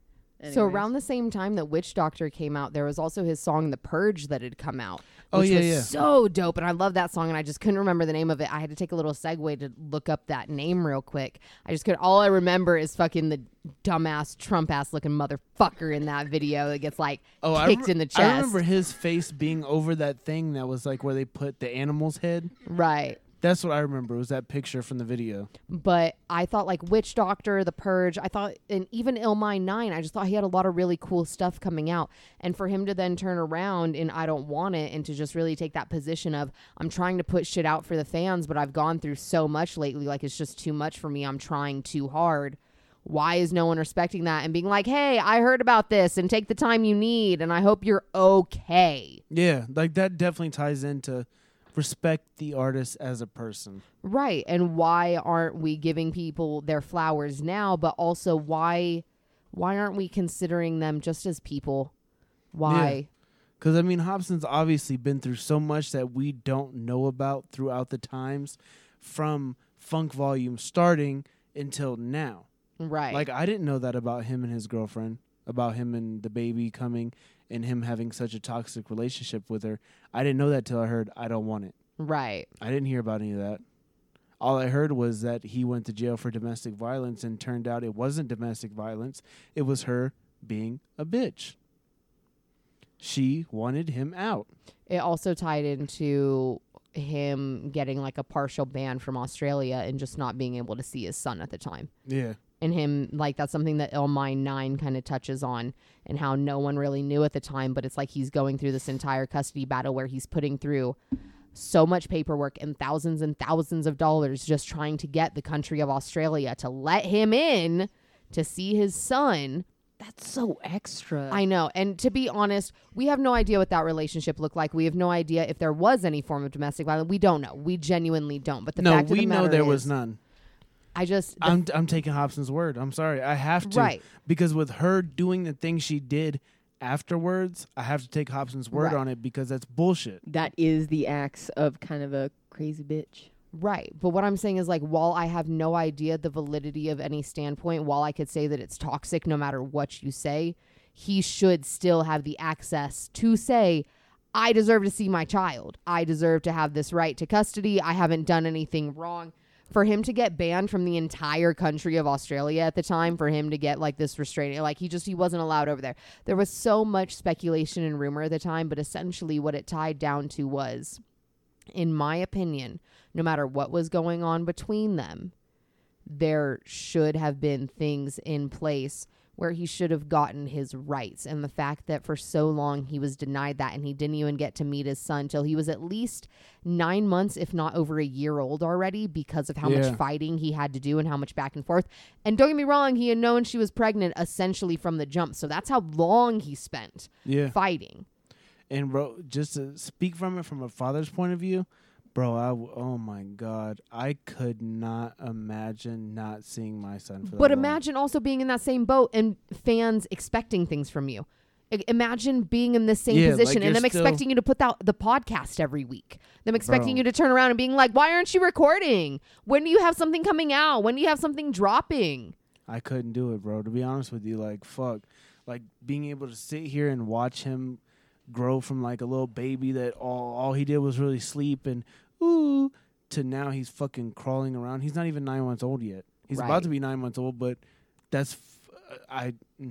I'm proof of that. MC turned down a high paying job because he didn't want to miss his son's birth in the first three months. Like, boom, just like that. Yeah, I did do that. And so to take those standpoints and to know that position and to know that he then faced so many outside pressures and people just didn't give a fuck. No one cared. No one cared about what he had going on. So why are you surprised when artists then are pushed to drug addiction or to severe drinking or when you see artists pushed to just retiring early and dropping off the face of the earth or when you see artists pushing to the point of like engaging in extreme illegal activity simply for the fact of they're tired of the responsibility they're tired of that shit being pushed on them they're tired of it leave them alone leave them alone Yeah.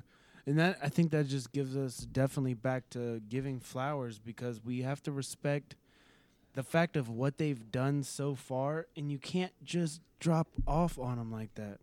Like you can't just oh you ain't push it out so I ain't going to listen to you.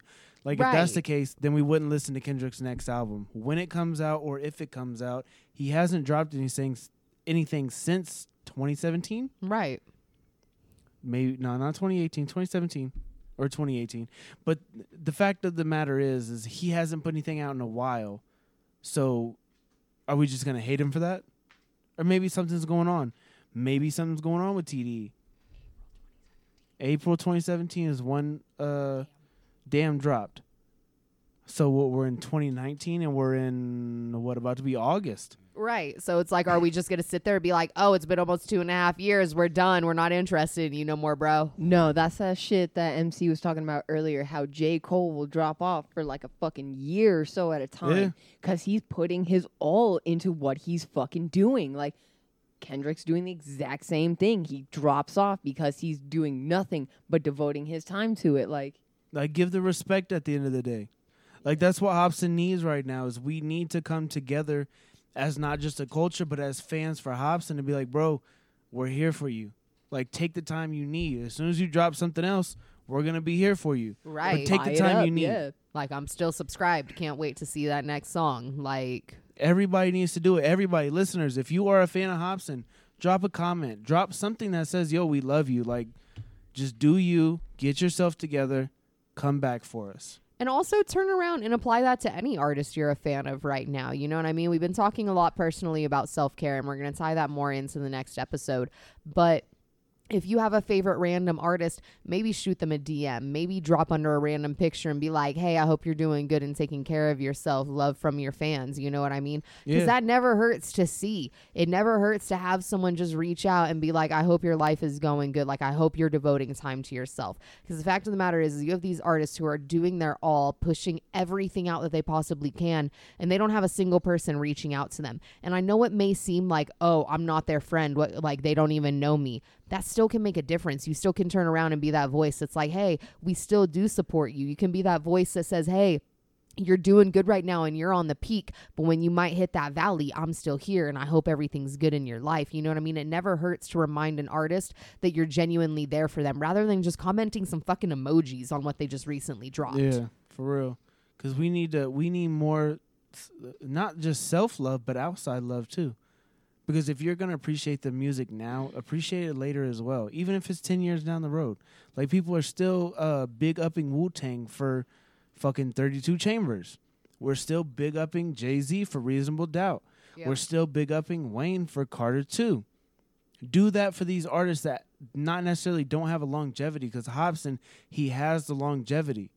He has it, but obviously he's been going through shit that we don't know. So we need him to fix himself. We need the self love, like we were talking about. That's gonna get more into the next episode, but we need you to be you, bro. We need you at hundred percent, so we can hear "Ill Mind" to Hopsin ten, so we can hear the "Ill Mind" continue until twenty. I want to hear it until twenty. I want to hear that I'm doing better mind of Hopsin. Yeah, Right? Rather than the I don't want it, I want to hear that I'm back. I want to, you know what I mean? I Hop is wanna- back. I want to Hop is back part two. Exactly. And I think that's what he rightfully deserves. And I think to give him that support, I think to give any artist that support is so important right now. Like, it's what they need. It's what every this- person needs. Especially in this crazy consumption in music. Yeah. Because there's a lot of songs that you, there's a lot of albums. I'm not even gonna say songs, but albums. You can't just sit here and listen to one or two times over and be like, "Oh, yeah, it was trash." Nah, you obviously didn't fucking hear everything. Right. If you listen to it one time and then you just jump into that next album you heard, or you just pop on the radio real quick to hear the next top 20 billboard, you obviously aren't really consuming music like an artist wants you to. And I think this ties into in our last episode, we were talking about Revenge of the Dreamers 3 possibly having the capability of being a classic in the future. MC genuinely thinks it does. But it's one of those things where we turn around. Have I seen anything about it on social media? Have I seen anything about it on any like important interviews or anything of that sort? No. And it ties into the fact that MC and I were just talking about this. All the four of us were just talking about this right before this started. Is J. Cole ever going to get the flowers he deserves? Is someone like Wayne ever going to get the flowers he deserves? Are these people so. ever going to be able to turn around and say, yes, I genuinely feel accomplished? Is someone like T Pain who went through a bout of depression and said, I don't even feel like I'm doing anything worthy anymore? Like, I, I don't even feel good about myself. Is he going to be able to turn around and say, hey, I finally feel good. I feel like I finally got the respect I deserve. You know what I mean? Yeah, I completely understand that because I feel like like T Pain, he deserves that respect. He changed music. Hopsin has changed the way you can become not just a rapper, but own a label, be Yeah. an amazing artist, be world renowned because he's doing shows overseas. Yep. because he's doing those things. So he deserves that respect as well. Because I don't, I think without a Hopsin, there wouldn't be a Vince Staples. Because Vince Staples isn't Really? that popping. You got to think about Cassie Vegas. Cassie Vegas isn't that popping, but he's doing shows overseas. Go back to SAINt JHN. He's doing shows overseas. Without without a Hopsin, I don't feel like there would be a lot of rappers, honestly, right now because they wouldn't have that gimmick to go off of when we're not in a gimmick world.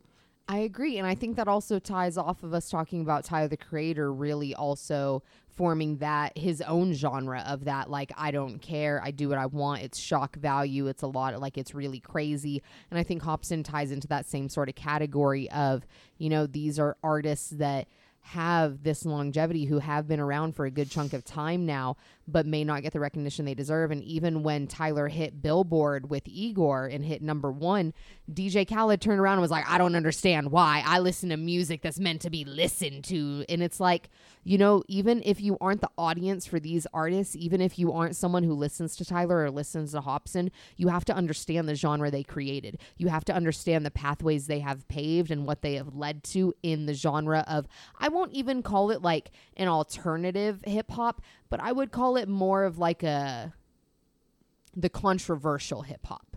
Yeah, yeah, most definitely. I think it's unfortunate how these certain artists have skipped that era of dating back to depend, depending on how old you are when you used to buy a CD and you'd listen to it the first time and be like, "Oh man, this is shit. I'm not going to listen to it again." Shelf it for like a year.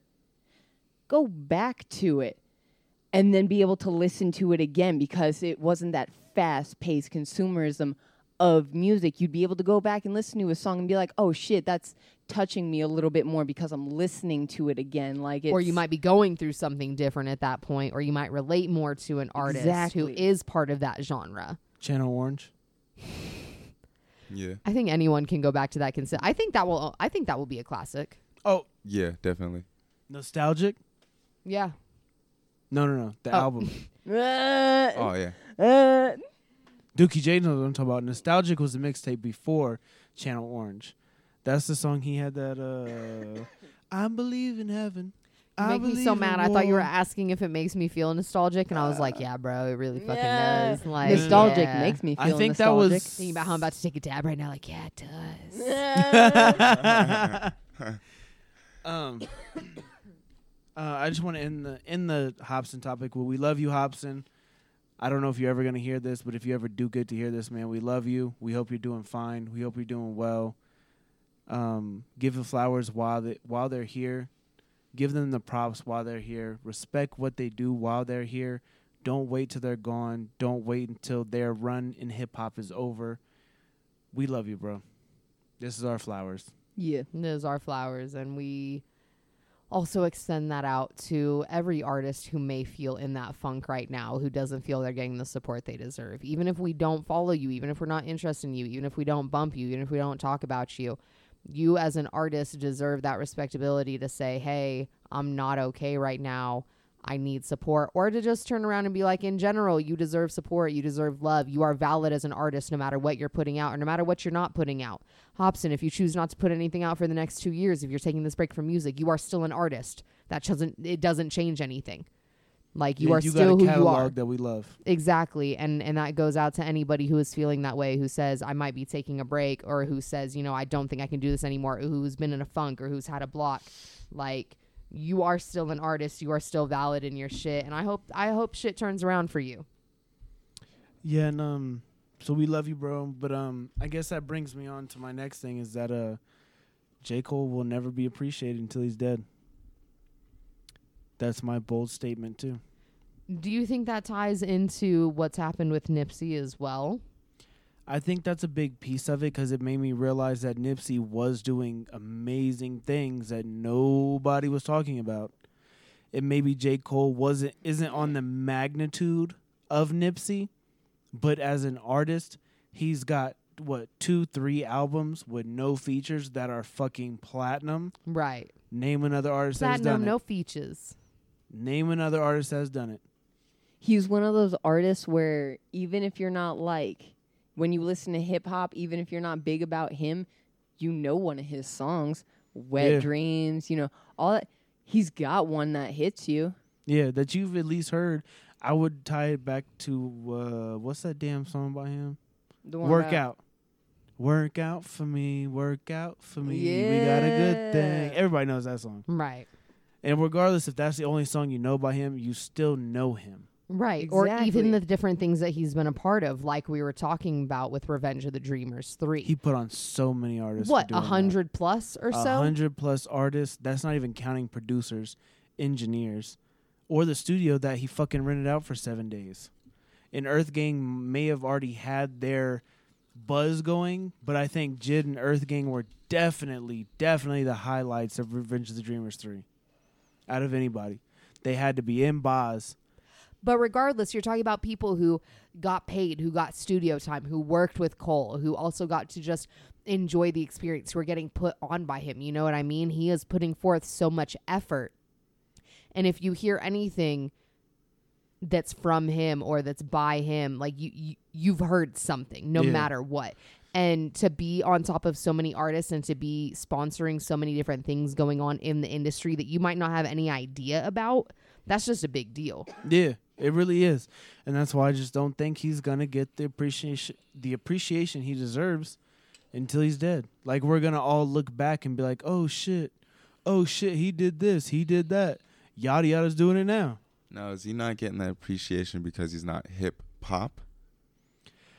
I Because would. because I'll bump J Cole when I'm cruising, chilling, like on my own kind of thing. But if I'm cruising with the homies, we're going out doing some shit. I'm not bumping J Cole because that's just not you know shit to bump. At But that if you're also talking about just mass media, how often are you seeing him pop up on your Oh, yeah, timeline? nah. How often are you seeing his new album Shit be he's promoted to you? nah, And with the homies, Dude, what do you mean? what you mean? What do you mean? Oh damn! because I'm s- I'm saying I mean come MCs on, are like, are we not homie? not or do we even do we that. not bump J Cole together? about- Not even that, bro. But whenever you get in a car and you like going to a party or something, I'm sorry, but I want to hear first things first. Rest in peace, Uncle Phil. How many For times? real. For real. How many times you roll up to my house and bumping that fucking album of his? That that last one he dropped. Oh, KOD. Okay, dude, This loud right as here is shit. quarter Okay, yeah, brick. My I white can feel neighbors that, coming yeah. out to be like, "Oh my god, what's happening right now?" Are they selling drugs over there? Uh, yes. I said, I think the neighbors think I'm selling dope. Selling Yeah. dope. Yeah. Um, but we love you too, Cole, bro, man. I hope I hope you honestly get the recognition you deserve in the near future because I think it's bullshit that you don't get it right now. And I would like to add, if I ever get to interview J. Cole, oh my fucking god. Fangirl scream. I, I I, genuinely shit think you'd have a couple shaky moments before it even started, and then you're like, Yeah, dude, I would Deep breaths. definitely. I'd be Deep like, bro, I have to breaths, talk to you beforehand. Like, I can't just do an interview with you. I would freak the fuck out. Take a Xanax, bro. Like, calm down. No, he he's he's already shaking. He's already like, oh, the thought of it. he's already freaking out. I see him sweating. No, Um, but again, just giving flowers to him, and I hope he is appreciated in this time.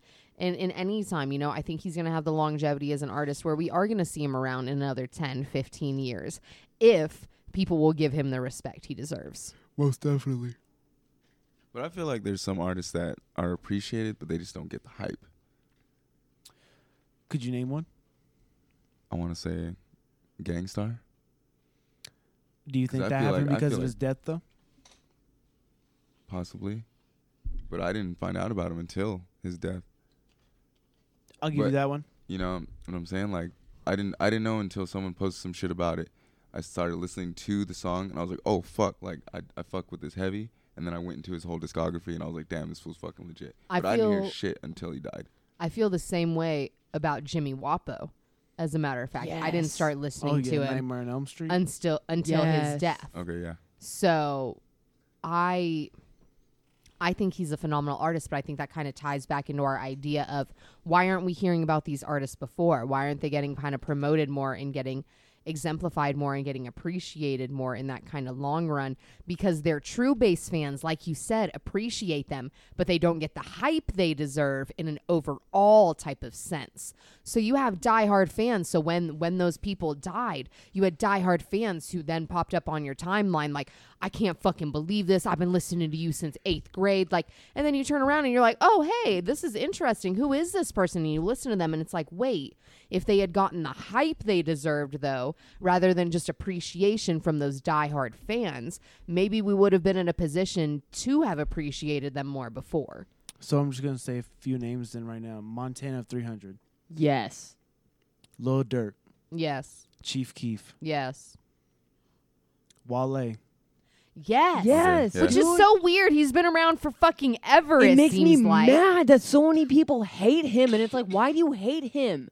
I don't know. He was on Waka Flocka's song. Like, Look, my No hands and no I'm dollar, ju- and I don't dance. Thank I'm with you. Roscoe, I'm with Flocka. I think I deserve a chance. You know that verse. We verse. love you, You know Wale. what song that is. Yeah. We yeah. rock you, Wale.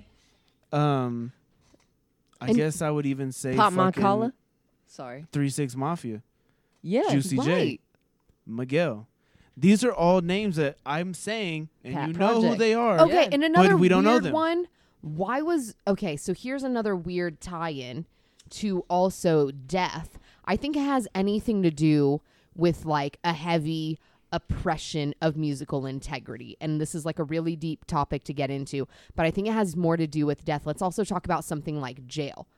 How many people knew Gucci, but as soon as Gucci got out of jail, Yeah. it was like, oh shit, Yeah. Gucci's out of jail. Like it's happening. Lil Wayne got out of jail and fucking dropped what? Fucking is, his it, but it was one of his most popular selling ones to date up until that no, point. Carter I Three think. was, but the Carter Four was one that he just got out of jail, and it dropped, and it still did fucking amazing. Numbers, exactly. So it's like you have anyone who comes from a point of death or incarceration or just being away from a long time. Free, and- Bobby. And, all of a sudden it's like they're shooting to the top. And it's like, well, maybe if you had appreciated them the, before, we wouldn't be in this position. Not saying you can necessarily prevent the incarceration or deaths of some people. But again, you have artists who drop off. You have artists who succumb to addiction, who succumb to alcoholism. You have artists who, you know, cannot handle the pressures of the industry simply because they don't get the support they deserve. I'm gonna say this right now. If you don't know "No Pad, No Pencil" by Gucci, you are not a real Gucci fan. That might be a bold statement because I'm looking around and I don't think y'all know that Damn, song. I'm not a real Gucci fan. My bad. But if you don't know no pad, No, no, pencil, that. just instrumental. That was back on his fucking mixtape days. He has more mixtapes than albums right now. That's that's not even me just saying that. That's a fact. And I, you know, we've never brought up Gucci before on the show, and I think eventually we might end up dedicating an need to. episode to. him because he is one of those artists who, again, doesn't get the flowers he deserves. But I think it just so wholly ties into the conversation of just another artist who didn't get the flowers he deserves. He got out of jail. He became a viral sensation. But it's like, still, how many people That's are streaming his music or are buying his music or are actual fans? You know what I mean? You can That's get dick all riding. Exactly. And you can jump on a bandwagon and you can get all like the like quote support unquote in the world, but it's like in actuality these are artists that need your actual time. They need your streams. And I'm not even necessarily saying your money, but it ties back into let them know you support them. Shoot them Yeah. that quick message. You know what I mean? There's so many things you can do to support an artist that isn't just being like Oh, you just got out of jail and you lost a lot of weight, or oh my God, this person just died. I can't believe that. Like, and that's not saying that it's on individuals because I don't think it's on individuals to like seek out people who are good artists who might die or might have something happen to them. That's such a crazy statement to make. But I think it it ties into a higher level of social responsibility from record labels, from even artists themselves, from people who need to reach out, from people who need to be promoted more, from people who are in promotions and marketing. You know, it ties into we all kind of have this responsibility to ensure that an artist is appreciated in the way they deserve. And that ties into what every single person in their cabinet needs to be doing for them. And I think it ties in a podcast just like us. We're not that big, but there might be somebody that listens. Right. Ill addicts, we fuck with you. we fuck with you. We can't wait to do an interview with you. You guys are making dope ass music. Don't stop. But if you fuck with an artist, fuck with them. Don't halfway do it. yeah. Don't halfway do nothing. Because these are things that you're gonna regret later on. Buy their fucking albums. Don't just stream it. Yeah. That's that's a big thing I'm on. Right. I buy albums. If I fuck with you, I'm buying the album. Mm-hmm. something that's different that's back in the day, you know, you can directly message, you can DM these artists and they are literally going to get it. Y'all couldn't do that back in the day. You can literally talk to these people. Like let them know you appreciate them. They're going to hear it. They are literally going to hear it. Yeah. I mean, even if it gets lost in the DMs, at least it's there. It's there. Exactly. That's what matters at the end of the day. And I think it's so important to acknowledge the effort that those artists put through and how much they do, not only for their fans, but for themselves. Because at the end of the day, that's all they can do. You know what I mean? I don't know any artist who at the end of the day isn't doing it for themselves in some manner just to say like I need to put out artistic integrity. You know what I mean? So they just deserve support in that and to say that you can take a break when you need to, you can come back when you need to, you can take extra time between albums, you can pump shit out fast as shit. Like you could do anything you want. There are plenty of artists who have now broken into like acting or different resources of revenue of like businesses. Jay Z is a perfect example. He's broken into almost every single type of business Yeah. revenue in the current market that we have going right now, at least for like large projected revenues. You know what I mean? He's into art, he's into museum work, he's into streaming services, he's into actual business accounting and management. He has a legal team. Like there's so much that goes into his business persona. So I think when we talk about that, it's just there's so many things that artists do for themselves and to really get themselves to that level of recognition and that and, and people don't recognize that. People don't pay attention and say we see you and you are awesome. You know what i mean? And that's just it's yeah, so I- shitty. I, completely understand that because like Montana, I'm gonna tie this back to him because he's a dope fucking artist. We are not talking about French Montana here. No, Montana of 300 Hell yeah. is who we are talking about, and he deserves the flowers that he should receive right now. Even if you're not into him, you can't deny the fact that he's pouring blood, sweat, tears into his music. oh my god, the lyricism that man has. Like there is not one song he puts out where I don't have to pause it and kind of think about what he says and I'm like, "Oh shit." Like that Oh shit, that was good. And then I get to start playing like he's that good. Like it feels like revealing too much to keep tying back and being like we need to do an episode on this artist or we are planning to do one but montana of 300 is one of those artists that if you haven't heard him you really need to we do plan on doing an episode on him simply because he is one of those artists that comes out of a relatively unknown area to be in a rapper that comes out of fucking illinois and to have f- fucking fge which is fly guy entertainment to have going on what he does to be on so many ciphers and entertainment and to be relatively local still even on the skill that he is is almost unbelievable to Yeah, me because he's a phenomenal artist. He really is and he deserves that recognition. And i mean honestly it's crazy to me that he's still seen as such a mid-tier rapper because i've listened to him for a few years now. I listened to him i think i'm I want I mean I discovered him kind of randomly. One of my brothers was listening to him but at the same time it was an accident cuz he was popping up in like random features or like we listened to ciphers of FGE like part 4 or something like that and it just came up while we were listening to all of our other music. And to have it pop up and to really listen to it and to be like, wow, this is something I really dig, but I've never seen it before. Why have I never seen this promoted? Why have I never seen this put on? Why? Because he does it all himself. A lot of artists in Fly Guys Entertainment do it all themselves. And I think it's ridiculous that they don't get that recognition when it's so wholly deserved. Yeah, most definitely. And this is just flowers, because We're just so talking about artists. appreciating artists that we like right now. yeah, and we are Hell off on a tangent for a while, but it's a good tangent. I think that was dope. It was really nice is little- because I like that every single episode we do like to tie it back to if you don't give flowers, you are going to lose artists. And it's so much more than losing artists. You're going to lose literal people. How many people have we lost just from the the simple fact of they are not listened to? yeah, You know what I mean? Or if you maybe haven't heard of these artists, they're worth looking up. They really are like the bars, the music, the anything. Like they're worth giving the listen to, the the stream to. yeah. Even if you're not gonna go out and straight buy their album, at least go listen to them. Give them a Right. chance.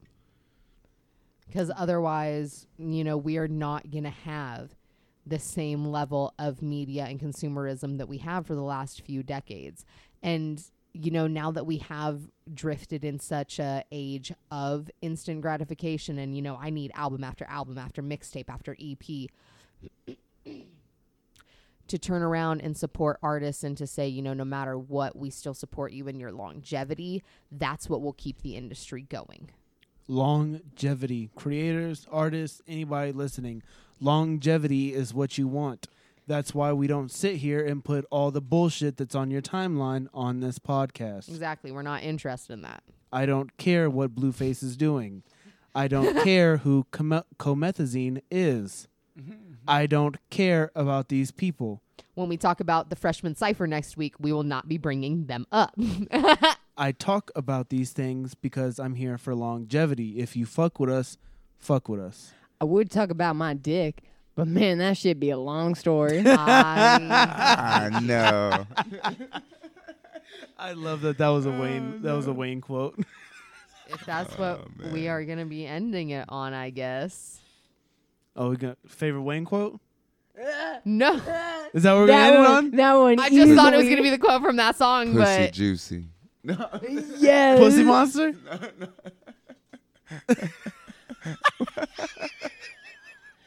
Silent shave. That pussy is little fur. I ain't got no worries. Ah, yeah. Dolce! Yeah. Yeah, no. I fucking hate you guys. That song in general worth quoting. Dude, I fucking I found that uh, um, Jesse showed me that song for the first time ever. I hadn't The- even heard that song yet. I'm so mad. That song is them doing shrooms in Vegas, and it's worth making you, you the listener, doing shrooms in Vegas. Go do it. Go- Shrooms are fun. It's worth it. Those carpets. Catch us in 10 episodes from now Oh, doing yeah. shrooms in Vegas. Don't Oh, hold me to jeez. that. On location. on location. this week on the oh, podcast. But again, I think we're just ending it on giving artists the support and flowers they deserve. And if you don't, we are going to lose artists. We are going to lose people. You're going to lose friends. You're going to lose family. You're going to lose people that you care about, no matter if you know them, no matter if they're in outer circles, no matter if they're in media and Hollywood and things of that sort. If you do not give the support that people deserve and the recognition, you know, we live in an age where we're so uncaring and so callous towards others and even towards ourselves sometimes. So it's so important to, com- you know, continue touching back on, give people their flowers, keep touching on things. It's important for us to then turn around and say, we appreciate all you listeners. We appreciate every person who then turns around and listens to this and recognize the listeners in the same way they recognize us by giving us those streams and views. You know what I mean? yeah, man. We appreciate all you guys listening. If you got this far, we love you. If you didn't get this far, you didn't hear this. Right? And that is a loss on your end because our rambling is phenomenal. Yeah, fuck you. Yeah, if you're new, no, no, not that. No, if you're Oh. new, go is back, the F, baby. The F is for phenomenal. go back, Dude, listen is to for the other ones. Yeah, go it. listen to episode one through fucking six at this point.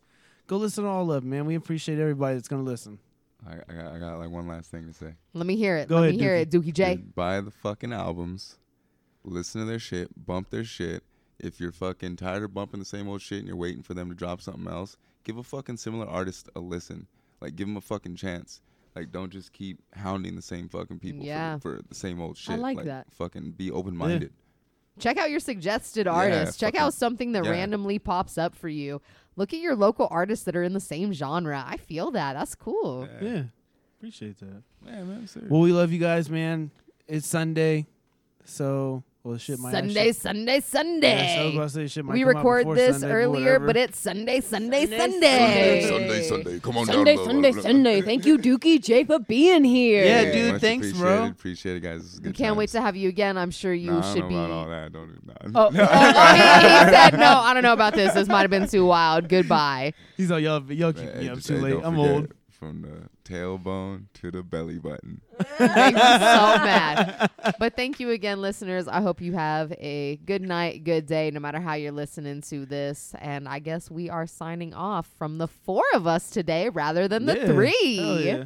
So we're gonna end it today with uh, "Running Back" by Wale and J. Cole. If we're gonna talk about songs that didn't get the recognition they deserved, this is a song that didn't get the rec- recognition it deserved. From two artists that we just mentioned. So here you go. She told me to hit the hoop. I used to play running back. You niggas be fumbling. Yeah. Don't you give 'em no gun again. These bitches be flying out, yeah. Cause money be coming in. Said the money be coming in. The money be coming in. The money be coming in. The money be coming in. See you niggas just run your mouth, yeah. My nigga, we run the set. The money be coming in. The money be coming in. These bitches want money stacks. Me, I want a hundred stacks. These bitches selling they soul. Well, I want my money back. She bouncing like jumping jack. But she got a funny ass. Look what them booty shots done to that. That bitch need her money back.